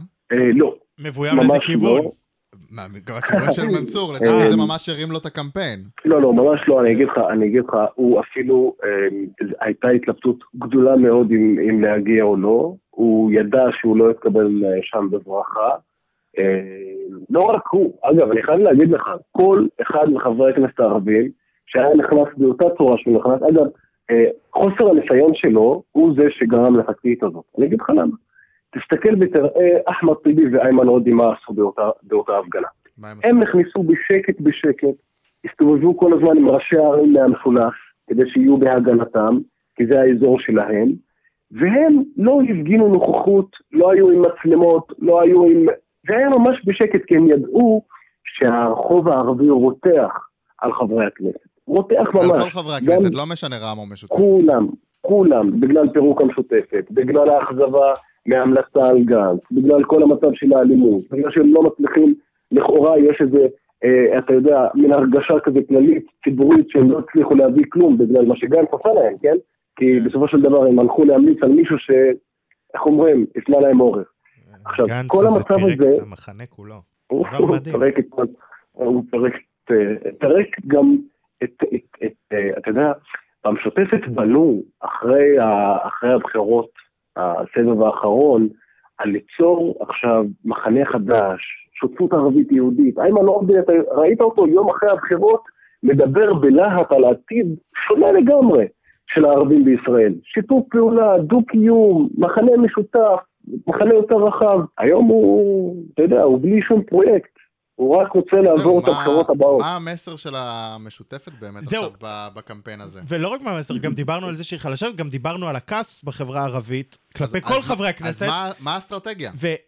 ומה האסטרטגיה? גם לכן אני אומר, האם יש סיכוי שהמשותפת כאילו על סף קריסה טוטלית? כאילו... יש להם את הבייס של חדש. לא, כי אין להם שום ברירה אחרת, קודם כל. הם לא יכולים לפרק את המשותפת, אבל... אבל כן, המפעל הזה, הפרויקט הזה... לא, לא לפרק, אבל קריסה אלקטורלית. עדיין יש שם בייס חזק. זאת אומרת, אי אפשר להתעלם את זה שיש לחדש משהו כמו מאה וארבעים אלף, מאה וחמישים אלף קולות. ולאחמד טיבי גם עשרות אלפי קולות, וגם לבלד. אתה יודע, זה קולות קשיחים, זה שלא זזים. אבל יחד עם זאת, ההבדל באמת בין רע"מ למשותפת בבחירות האלה, שלרם יש סיפור, יש להם, יש להם מה, יש להם מה למכור. הם אומרים לאנשים, אנחנו רצינו להשפיע, לא נתנו לנו, יצאנו מהמשותפת, אנחנו רוצים להיות יותר שמרנים, יותר אפקטיביים, יותר ריאליים, ולכן תצביעו לנו. יותר, יותר מוסלמים גם, הם שמים על זה דגש. נכון, נכון, נכון, נכון. עכשיו, במשותפת, אין איזשהו סיפור, אני, אין, לא רק, אני אגיד לך עוד משהו. עד היום, במשותפת המסר הגדול שהיה כל הזמן, שהם, שנשארו במשותפת, שמרו על האחדות של הציבור הערבי. עד היום, בקמפיין של המשותפת, ולא מחכה לבדוק את זה, לא יצאה תמונה אחת של שלושת ראשי המרכיבים, או שלושת, שלושת ראשי המפלגות, תמונה רשמית של הקמפיין. כי יש גם בפנים הרבה חילוקי דעות, הם לא באמת... שמענו על אלימות שהייתה בישיבת קמפיין עם כיסאות באוויר. מה, מה שאתה לא רוצה יש שם, אבל בעיקר, ואני אגיד לך את זה ככה בינינו, אף אחד לא שומע. אף אחד, מילה. גם, גם אחמד טיבי וסמי אבו שחאדה, לא רוצים כל כך את התמונה עם איימן עודה, שנתפס היום בחברה הערבית כמי שמקדם חוקי להט"ב. האיש מבחינתו, כן, הוא נמצא ברגעים לא קלים, הוא לא ציפה לזה, הוא הגיע לכנסת, ואני זוכר באמת בשיחות שלנו גם לא מזמן, עוד לפני שהתחיל כל העניין של הלהט"בים, ועוד כל טיפולי ההמרה, והפירוג והפיצול המשותפת, האיש באמת חשב וחלם, על להוביל את, את מחנה השמאל, לשותפות ערבית יהודית מלאה, למחנה יותר גדול, ולהצליח להפיל את בנימין נתניהו. היום לא נשאר מהחלום הזה כלום. אז על המספרים פה, אני אגיד לך מה, מה הסקפטיות שלי. הרי אתה אומר שרע"מ עוברים את אחוז החסימה בין ארבעה לחמישה מנדטים, נגיד ארבעה. בבחירות נכון. אלפיים תשע עשרה א', כשהמפלגות האלה רצו בנפרד, אז רם בלעד רצו יחד, הביאו ארבעה בקושי. עכשיו אתה אומר שרם לבד מביאים את הארבעה האלה בלי בלעד. חל שינוי ברם. לא, אז אני אומר, אוקיי, אז זה אומר שבלעד לא שווה הרבה, שווה פחות ממנדט, וחדש טל שרצו ביחד, הביאו שישה. עכשיו, עם הכעס בחברה הערבית, ועם כל הדבר הזה, אז נניח הם הוסיפו את בלעד, שאנחנו אומרים, לפי המספרים האלה לא שווה הרבה, אז המשותפת אמורה להיות בין שישה לשבעה גג. שבעה מנדטים. והיום, לדעתי, היום היא עומדת על שבעה מנדטים. אם יצליחו להמריא בקמפיין שלהם ונעשות ביום בחירות גם איזה קמפיין גוואלד כזה, אז הם יצליחו להגיע לשמונה מנדטים. אבל חשוב לזכור שני דברים. באמת שני דברים מאוד חשובים. קודם כל, באפריל לא היה בכלל על הפרק כל הסיפור הזה של הלהט"בים.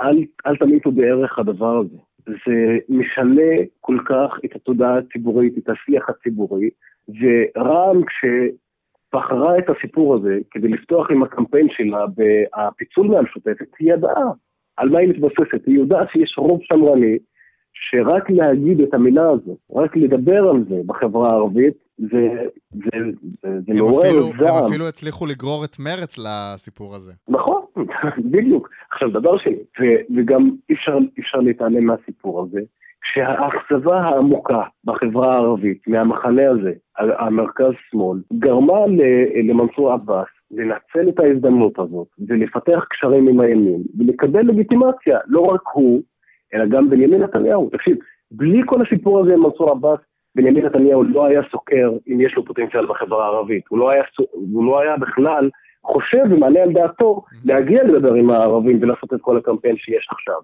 ואין מה לעשות, דברים השתנו. מנסור פתח לו את הדלת. במאה אחוז. אין ספק בכלל. אגב, מנסור עבאס לא מתבייש בזה, אתה יודע, הוא גם אומר, גם בחדרים סגורים, אבל גם במקומות אחרים, אני מעדיף שיהיה ראש ממשלה, שיבקש לקבל את הקולות של הערבים, מאשר שיהיה ראש ממשלה שירצה או שיפית נגד הערבים.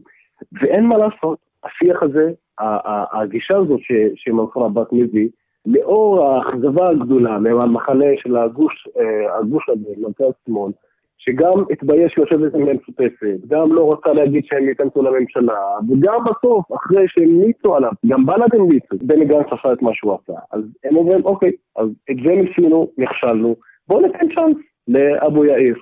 זה כל הסיפור. עכשיו, בהמשך למה שדור אמר על מרץ, אני ראיתי היום מלא, כאילו, לא מלא, קודם כל, אני אגיד לך, מבחינת שלטים בחברה הערבית, לפיד מלא שלטים בערבית. שלטי חוצות. שלטי חוצות, ולא רק שלטי חוצות, אצל לפיד, הרבה שלטים, מה שנקרא של פעילים. פלריגים, פלריגים פוסטרים. שתולים בצומת. כן, פוסטר זה בערבית. נתניהו עם... זה אומר שהם מדפיסים, הם משקיעים בזה כסף. כן, כן, נתניהו עם שלטי חוצות בלבד, לא כזה של פעילים, לא. והמשותפת רע"מ, ומרץ, גם רק שלטי חוצות, בלי פעילים פלריגים כאלה, אבל שלטי חוצות. זה הדבר היחידי שראיתי בחברה הערבית, ומרץ, מה שראיתי בפרצופים בחברה הערבית, זה א' שלט של כל החמישייה הראשונה עם יאיר גולן, לא נראה לי איזה מגנט מנדטים בציבור הערבי, ושל ריידה זועבי, ש...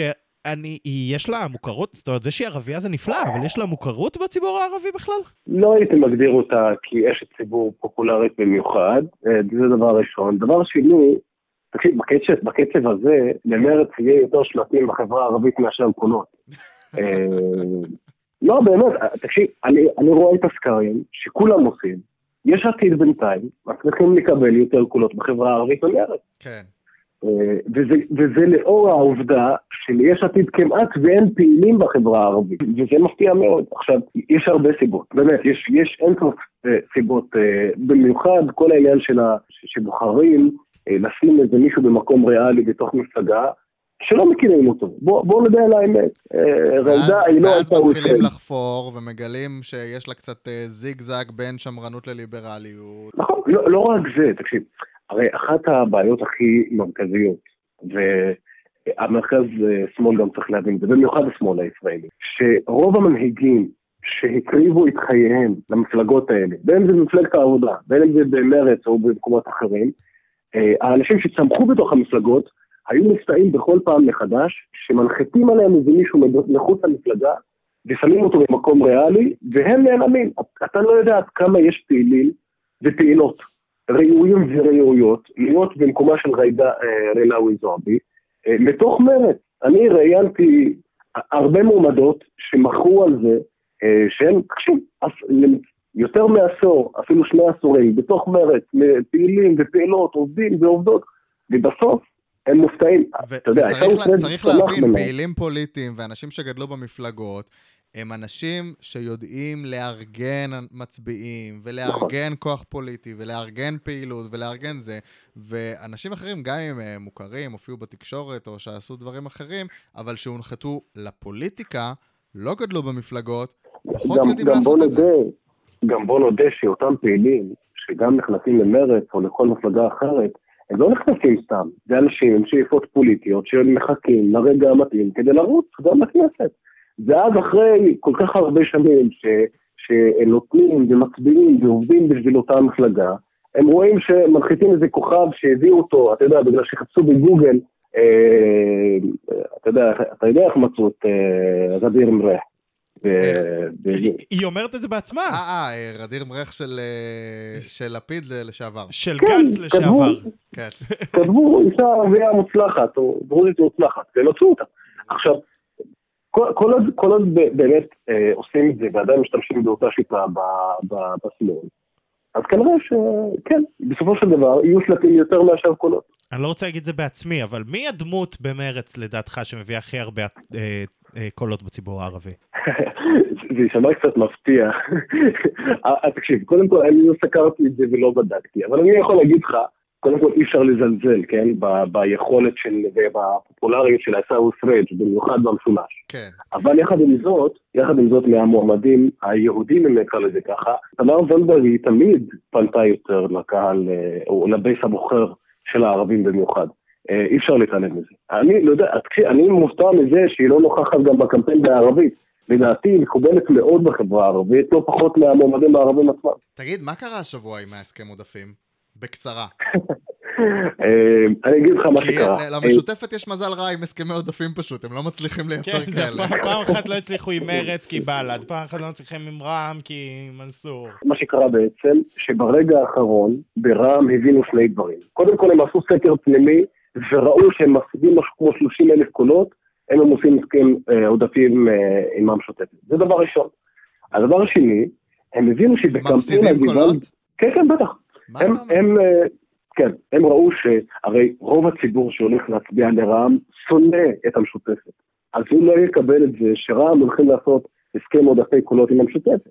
ולכן הם הבינו שזה הדבר הראשון. הדבר השני, האסטרטג שלהם והקמפיינר שלהם, שהוא אגב היה האסטרטג של המשותפת לפני, קוראים לו עיד קיאל, הוא, וזה מידע פנימי שאני קיבלתי, הוא אמר להם שזה לא יעזור להם בקמפיין או בגוון שהולכים לעשות ביומיים האחרונים.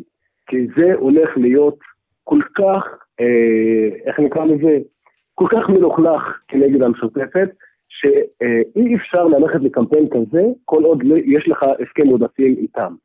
אה, ושני הדברים, הם שהכריעו את זה, שברע"מ לא רצו לחתום הסכם עודפים במשותפת. טוב, פאן. מה, מה נגיד ומה נאמר? אה, רגע, רגע. אני חייב משהו אחר, למרות שאנחנו כאילו, מה זה... גנבנו את כל הפודקאסט רק לזה, אבל יש... לערבים. כן, בדיוק, הערבים לקחו לנו את הפודקאסט.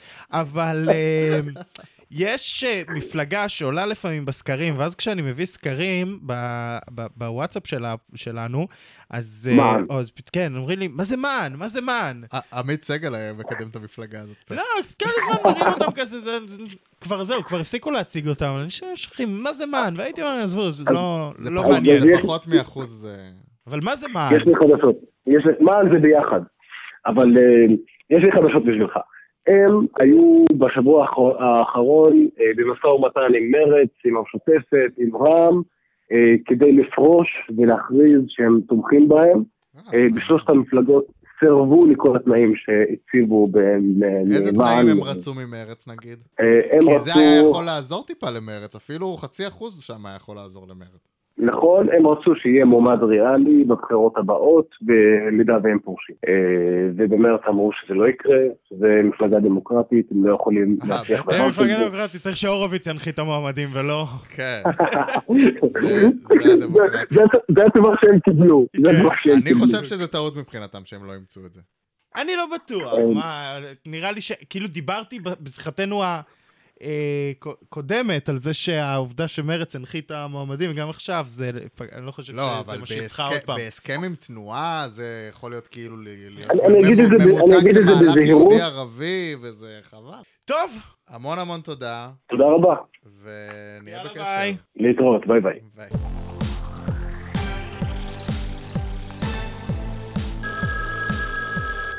הלו. שלום. שלום, אני מדבר עם אלברט בורלה, מנכ"ל פייזר. תפסיק להתקשר אליי כל היום, זה כבר שלושים פעם התקשרת אליי. שלוש בבוקר, מה אתה עושה? זלמנוביץ', מה העניינים? שבוע טוב גם לכם. שבוע טוב, רק שתדע שלפני כמה ימים אלעד כתב בקבוצת הטלגרם שלנו, הקמפיינים עשרים עשרים ואחת, אם יש עורכים שה... שהציבור מעוניין ש... שיהיו, שיבואו חדשים, חוזרים וזה, ולדעתי השם שלך הופיע שם איזה ארבע חמש, עשרה אחוז מהתגובות היה תחזירו את זלמנוביץ'. לכבוד הוא לי, אני שמח לשמוע. כן, כן, לא, לא רצינו להקשיב. אמרנו, אנחנו גלי עצמאות, לא נביא אותו, אבל נשברנו. כן, כי בסוף אתה יודע מה, הקהל והזה, אנחנו לא, זה לא אנחנו מחליטים, זה פשוט הציבור כאילו רוצה לראות אותי שוב פעם מתמודד על המגרש מוכן. אנחנו דמוקרטיה, אנחנו דמוקרטיה. הציבור. טוב, ישחר, מה מעניינים? רגע, נפתח בג'ינגל, נפתח בג'ינגל. אוי, חובה, חובה. יש מלחמת ג'ינגלים חזקה מאוד במפלגות החרדיות. בואו נתחיל עם יהדות התורה, הוציאו השבוע קליפ מדהים, מי שלא שמע בטלגרם, עכשיו השמעה בלעדית. לא, הצצה ואז זה המלא בטלגרם. סבבה. כי לשם המלוכו והממשולו, כי הילוי, כי הילוי הגבו והגדולו, לא יראו ציבו יאמרו לך זקניך לא סיסו ככל אשר יאירוכו קודם כל גימל גימל ברגל גימל ויסקע בשמל זה המבטא שאתה גם שר בו, ישחר? לא, אני שר עם מנדיס. לא, אגב, אם כבר העלית את הנושא הזה, תשובה מצחיקה, ישחר, אם כבר העלית את הנושא הזה, אני קראתי ביקורת על זה שכאילו, שזה אה, מבטא יידישי שלא קיים, ב... זאת אומרת, זה איזשהו ערבוב של כל מיני דברים. נכון, תראה, בסופו של דבר... כאילו זה לא באמת, זה פייק. זה, זה, פייק זה קליפ לחילונים לעשות עלינו רושם. בדיוק. בדיוק.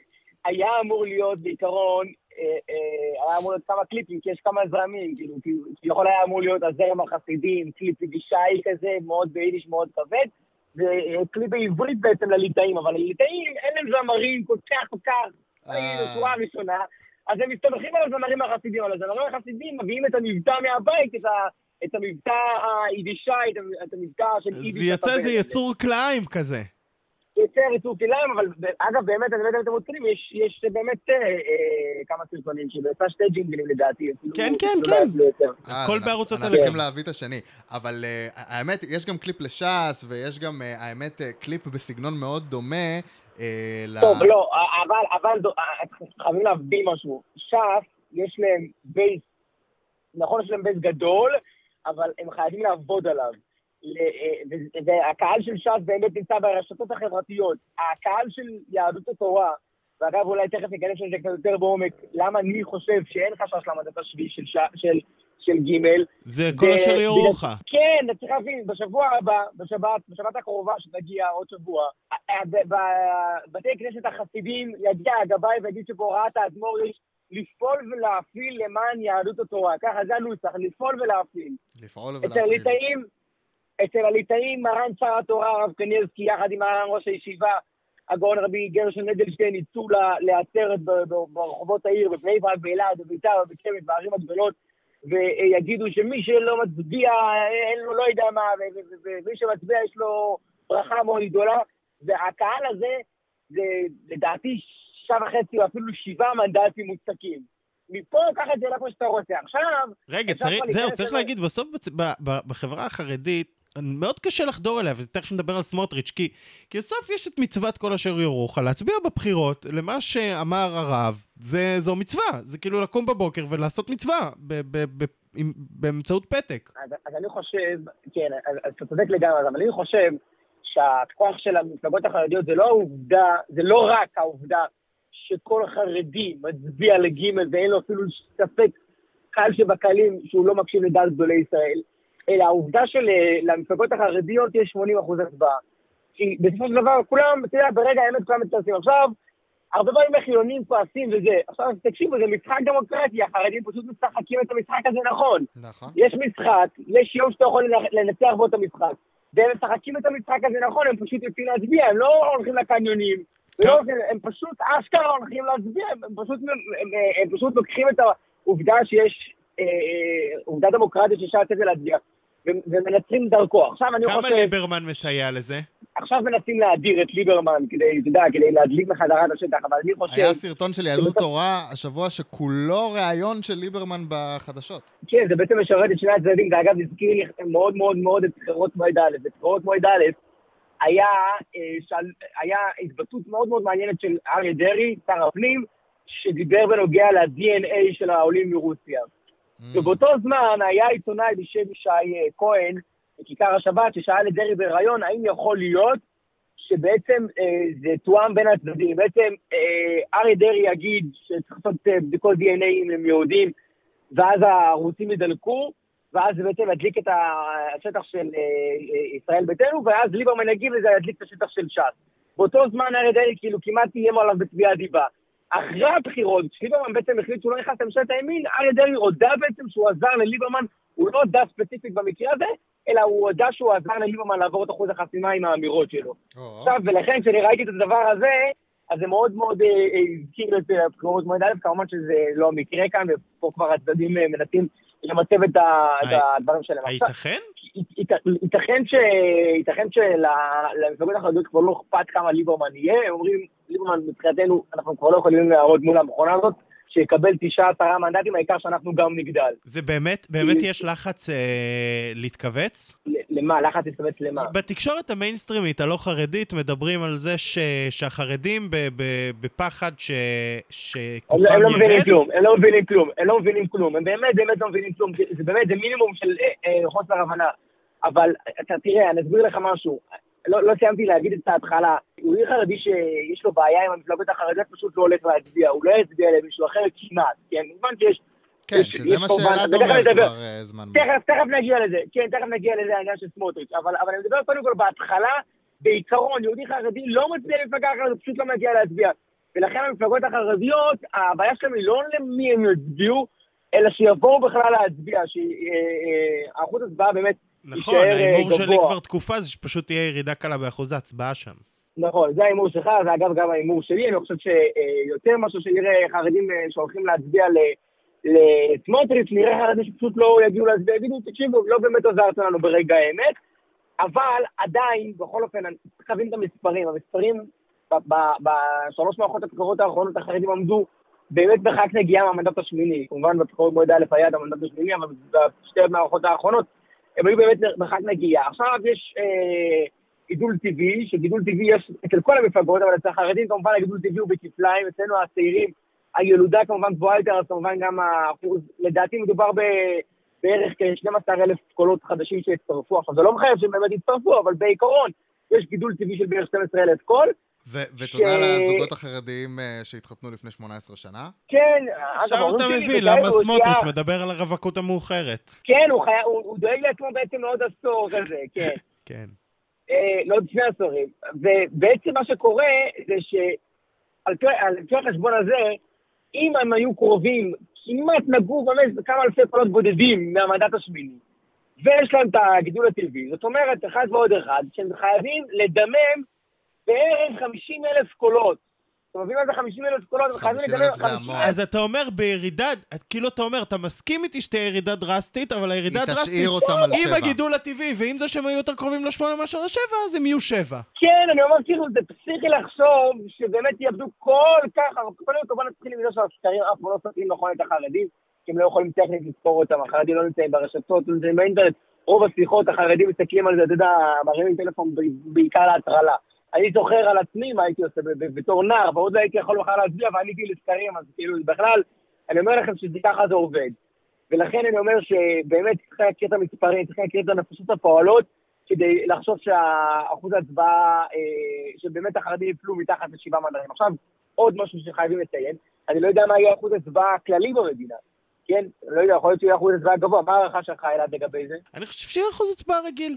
רגיל, קצת פחות מ-שבעים. דיברנו קודם עם טל שניידר, שכאילו גם, אתה יודע, שגם אין את ענייני חול, כאילו, אנשים בארץ. לא, זה אגב כן יש בעיה, מלא חרדים טעתו הביתה. כאילו, מלא בחורי ישיבות שנמצאים... לא, אני אומר, אחוז ההצבעה כללי יחסית יותר גבוה, כי יש יותר אנשים בארץ, אבל כאילו זה מה שאומרת טל. אני חושב שיהיה רגיל. כאילו, אתה יודע, כל, כל פעם שאנחנו יוצאים במערכת בחירות, אתה שומע את הציבור הכללי, החילוני יותר, אומר, די, חלס, הפעם אני לא מצביע יותר, נמאס. ואז מגיעות הבחירות, וזה או ביבי, או זה, או פה, או שם, ונשברים והולכים להצביע. אז בסדר, נו. לא, לדעתי יהיה ממש רגיל. אם אחוז הצבעה יישאר ככה, אז באמת אני חושב שהחרדי, שבכל אופן לא ירדו מישיבה. ותדע לך, שאם הם מקבלים פחות מישיבה מנדט, הם יכולים לסגור את הבאסה. כי ביבי. כן. ביבי סומך עליהם, ביבי דיבר איתם, ביבי סומך עליהם שמביאים את הסחורה. מה עם סמוט גביר? סמוט גביר זה בעיה מאוד קשה. בוא נתחיל עם זה שהחרדים מאוד אוהבים את שניהם. כן, זה לא סוף. הצעירים, לא כולם, חלק. אני חושב שיש לא מעט פופוליזם במהלכים של סמוטריץ', אבל לא ניגע עכשיו במהלכים של סמוטריץ'. אני חושב שהבן אדם יושב באופוזיציה וקל לו להגיד... הוא הוציא גם ג'ינגל בסגנון ג'ינגל חרדי. אגב, לא יודע אם שמעת כבר. סמוטריץ' דומה לחרדי, אבל הוא לא חרדי. הוא אמר לי, ישבתי איתו, לא, אני אסביר לך, הוא באמת לא מבין את הניואנסים. ישבנו בשיחה עם כל העיתונאים, היה עיתונאים איזה ערב אחד, ו... הוא אומר, תקשיב, זה שהעובדה שהח"כים החרדים לא גילו מנהיגות לטוב או למותר, זאת אומרת שיגידו אם הם תומכים בהפרות או לא תומכים בהפרות, זה היה רשש בעיה של המנהיגות. עכשיו אני אומר לו, תקשיב, אתה, הבייס שלך לא נמצא שם, אתה לא, לא מפסיד קולות מזה שאתה יוצא לדוגמה נגד העובדה שאדמו"ר מבעלז חיסן את הנכד שלו, תאם את המשבר קורונה בזמן שהיה סגר. Mm-hmm. ישראל אייכלר, נתיך חסידות בעלז, לא יכול לגלות מנהיגות ולצאת נגד האדמו"ר שלו. הוא טכנית לא יכול לעשות דבר כזה. כן. הוא מפסיד את הקולות. עכשיו, באמת, באמת, הח"כים החרדים היו בין הפטיש לסדן. כי בעצם הם, ואפילו לדעתי, כן, הם אפילו ניסו כל הזמן להתחנף לחילונים, שלדעתי זה היה מוגזם אפילו. כלומר, באמת היה להם חלק מהחסידויות ששמרו על הקורונה, הם אמרו, למה אתם לא שומרים על הפורעי חוק אצלנו? וחלק מהחסידות היותר קיצוניות אמרו, למה אתם לא בעצם, אתם בכנסת, ששחררו את הכל, מה זה, למה אתם לא מקים את הסגרים? אגב, חלקם מאוד לא מבינים איך עובד כנסת ואיך עובד קבלת החלטות. הם באמת חושבים שיש להם אה, יכולת לחנס מחר בבוקר את הכנסת, ו- ולבטל את הכל, למה צריך מסכות, למה צריך זה, הם כן. לא באמת יודעים איך עובד הכל, והיה נגדם טענות, והתקשורת לא נתנה נכון, מה זה לא נתנה נכון? התקשורת הייתה חלק מההסתה נגד, נגד התקשורת, אה, אני לוקח את זה גם על עצמי, כן, אני חלק מהתקשורת. זהו, מה עם התקשורת החרדית? כל ברמה גם ביקרו את הח"כים, אתה אומר. כל ברמה, אני לא רוצה להיכנס פה לזה, כי אני באמת סתם פותח פה זה, אבל היה חלק מהתקשורת החרדית שהייתה חלק במסע נגד התקשורת, נגד ה... ח"כים. לא נגד הח"כים, גם נגד הח"כים, נגד ההפרות, זה חלק אחר שהיה יותר מלטף, כמובן שזה, כמו שיש בתקשורת הכללית, יותר שופרות ופחות שופרות, אבל...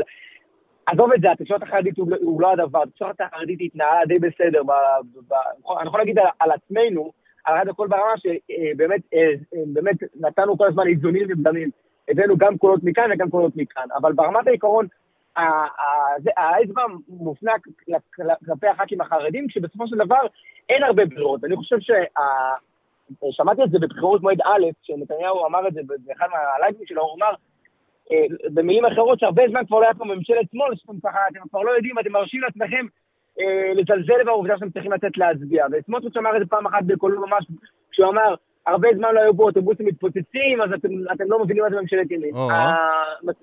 כן, המצביעים החרדים הרבה זמן לא אוכלו אופוזיציה, עבר כבר איזה חמש שש שנים, למה שהם אוכלו אופוזיציה, הם יאכלו אופוזיציה, הם יבינו למה חשוב להצביע, ולכן אני אומר, קל מאוד להגיד לחדים החרדים. אגב, העניין עם האוטובוסים זה מאוד מדויק, כי גם החרדים משתמשים הרבה יותר באוטובוסים. כן, נכון. אבל לא, אני מקווה ברמת העיקרון, אתה לפעמים צריך לאכול משהו קשה, כדי להבין למה קל, כמה טוב שיש לך נציגים שנמצאים בצד שלך. וזה בעצם מבחן מנהיגות מאוד מאוד גדולה של הציבור החרדי, ואגב, זה מבחן מנהיגות עומק. למה זה מבחן מנהיגות עומק?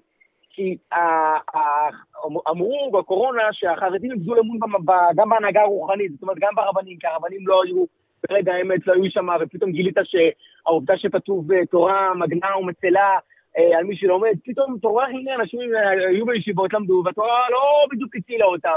ועוד כל מיני כאלו אירועי כפירה שאני לא אעלה פה כמובן, לא להכשיל אנשים אחרים. חס וחלילה. וחד וחלילה.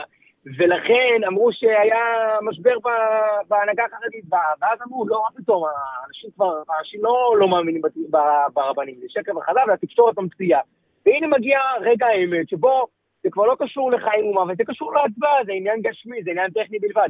האם באמת הציבור החרדי יצא בהמוניו, כמובן להור הוראותיו, הוראותיו של גדולי ישראל, ויצאו להצביע לג' ויתנו להם שוב פעם את המנדט השביעי הזה, שנחוץ להם, ואולי אפילו נפנטז על מנדט שמיני, שכמובן לדעתי אפילו לא בר קיימא, אבל שוב פעם הכל פתוח, או שבאמת הציבור לא שם כבר על הרבנים, וחלק גדול ממנו יצא להצביע לסמוטריץ' או לא לתת להצביע.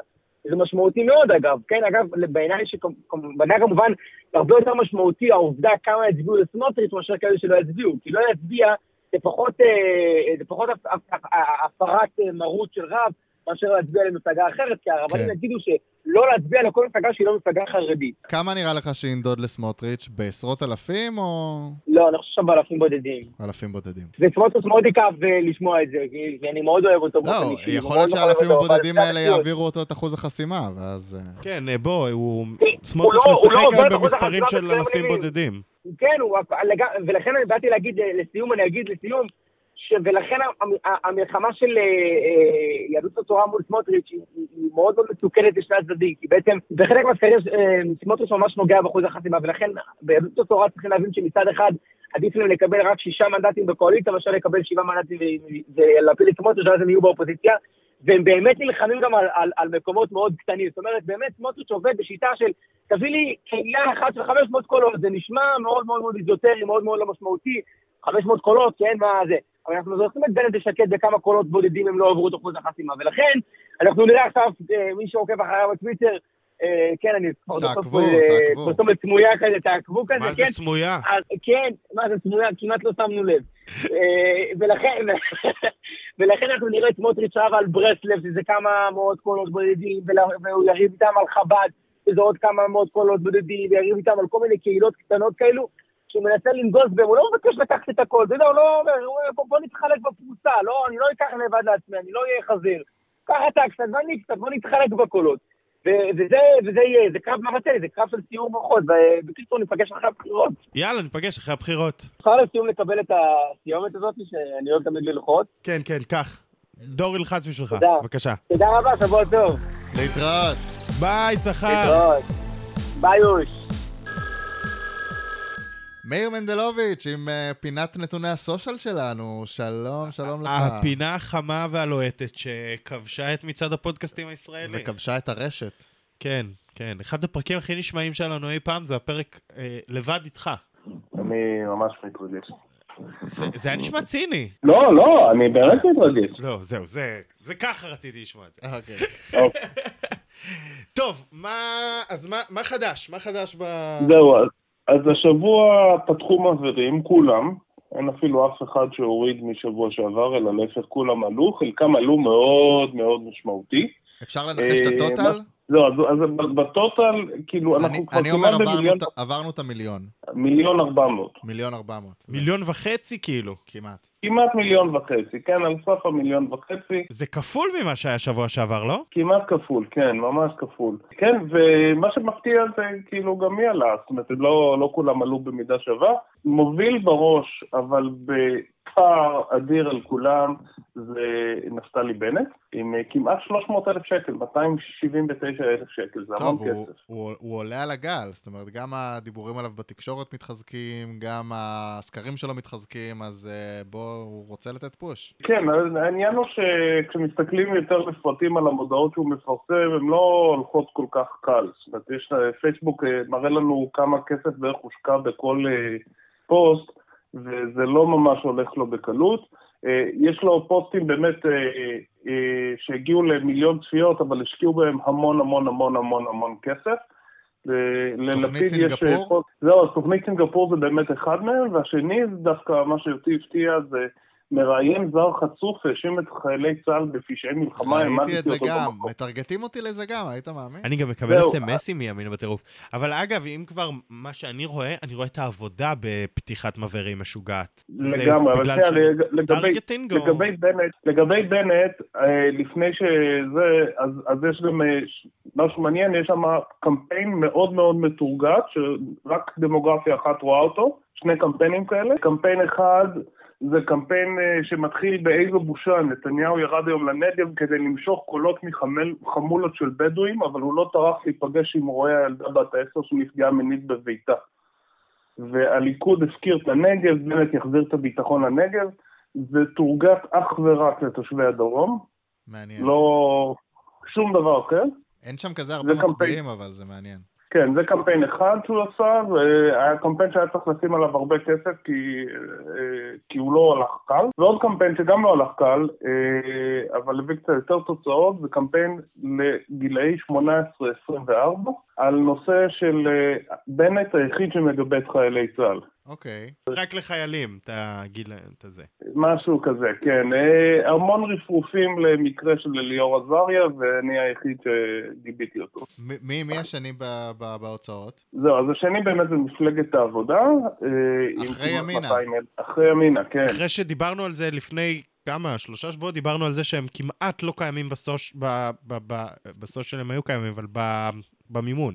לגמרי, לגמרי. כאילו זה ממש דוגמה למי ששמרו את הכסף לישורת האחרונה. מעל מאתיים אלף שקל, אתה אומר. כמעט מאתיים אלף שקל. כמעט, אוקיי. כן. ועל מה בעיקר? יצר ממה שהיה לפני שבועיים. עכשיו, מפלגת העבודה, יש שורה של מודעות של מיכאלי. אגב, מפלגת העבודה מהעמוד של העבודה או מהעמוד של מיכאלי? לא, מהעמוד של מיכאלי, כמעט בלבד. יש קצת מהמועמדים, מהמפלגה, משהו, או שממש הכל? לא, לא שאני הצלחתי למצוא. אה, מירב, אה, הקמפיין זה מירב, אין ספק. כן, יש אה, של הפרופורציות מאה שמונים ושלושה אלף שקל על העמוד של מירב, ועוד עשרת אלפים על ה... זה בערך מה ש...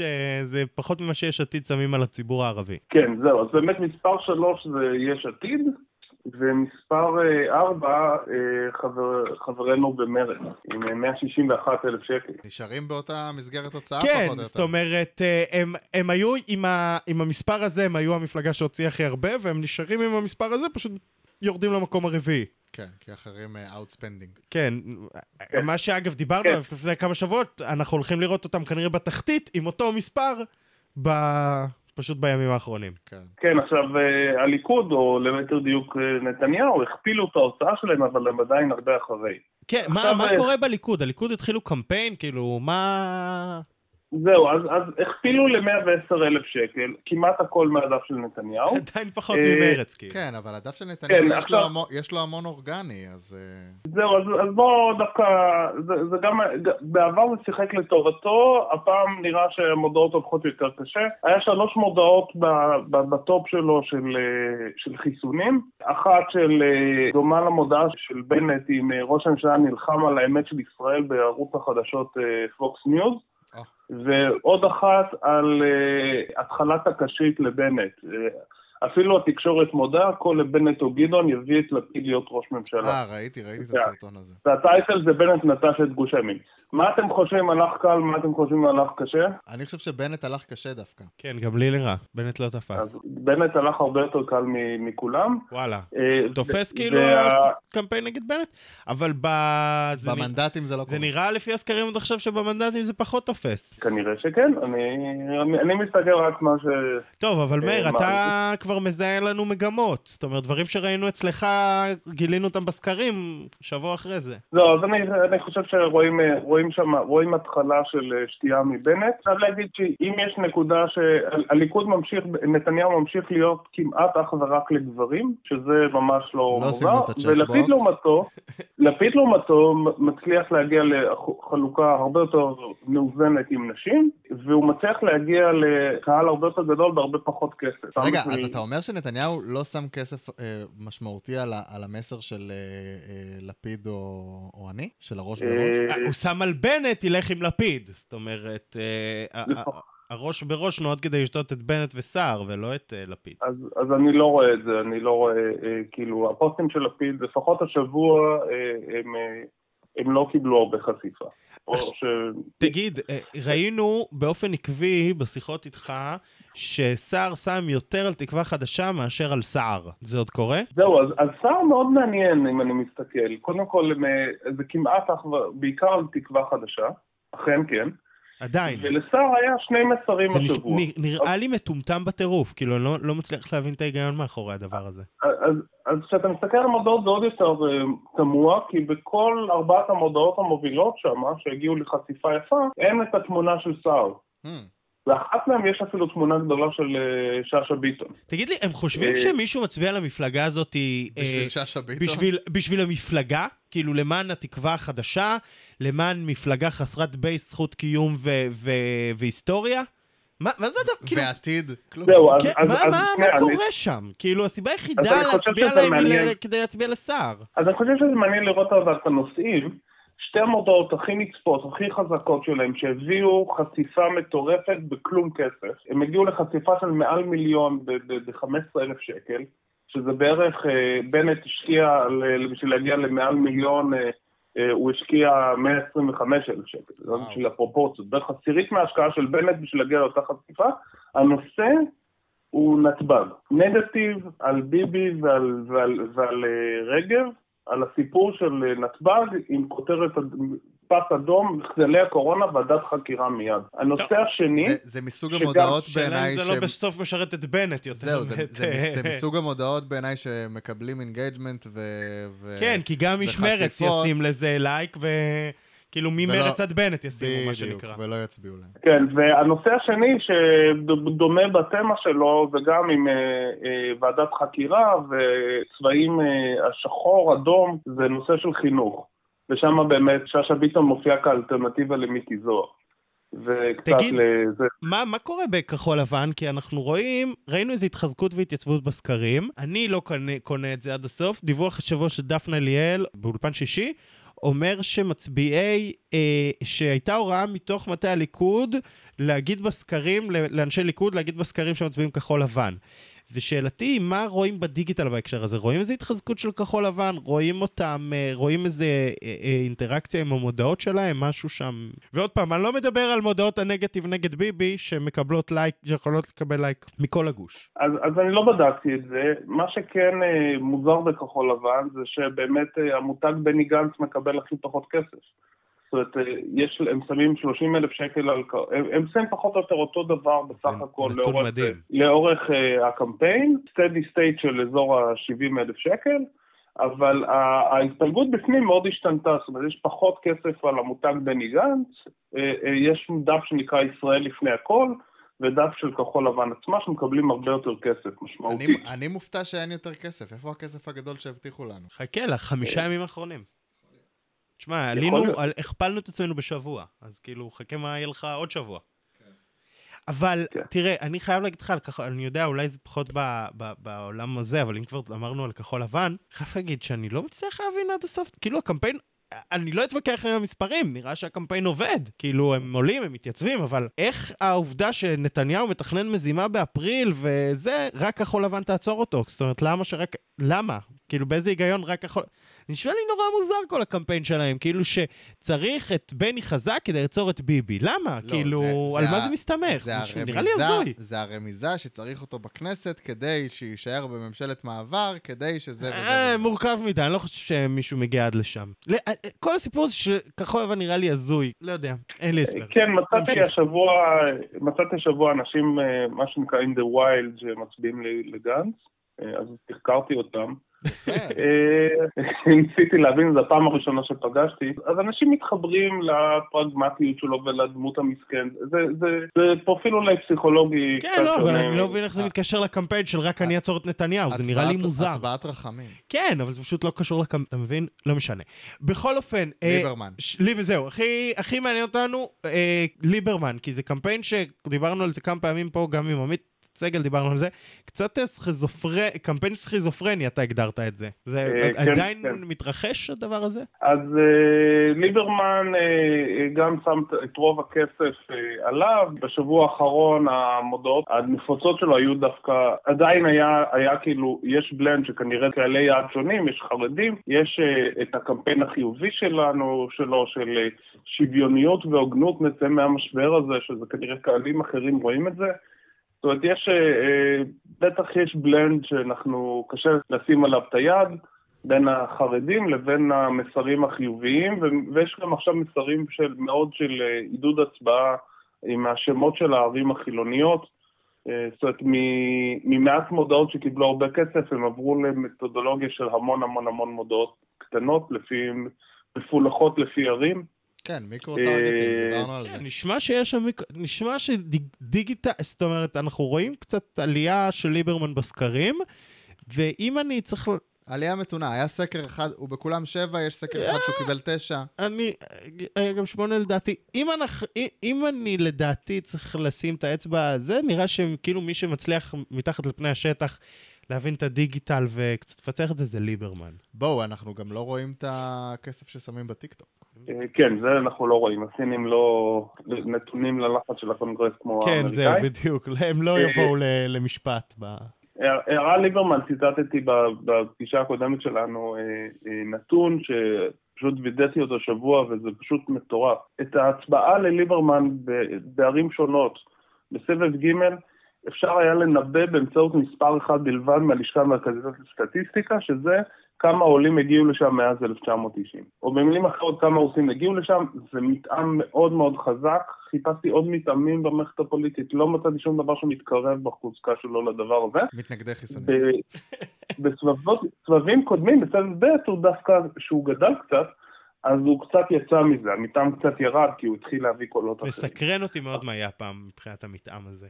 כן, אני חושב שהולכים להיות פה איזה שלושה מנדטים שלו, שיהיה קשה להסביר אותם מבחינה מתאמית. טוב, מאיר, יש לך עוד הפתעות? מה שמעניין זה הסרטון שהלך הכי חזק בכל המערכת הפוליטית, או בכל אלה שאני דגמתי, שהגיע למעל מיליון צפיות, ובחיים לא הייתי מנחש את זה.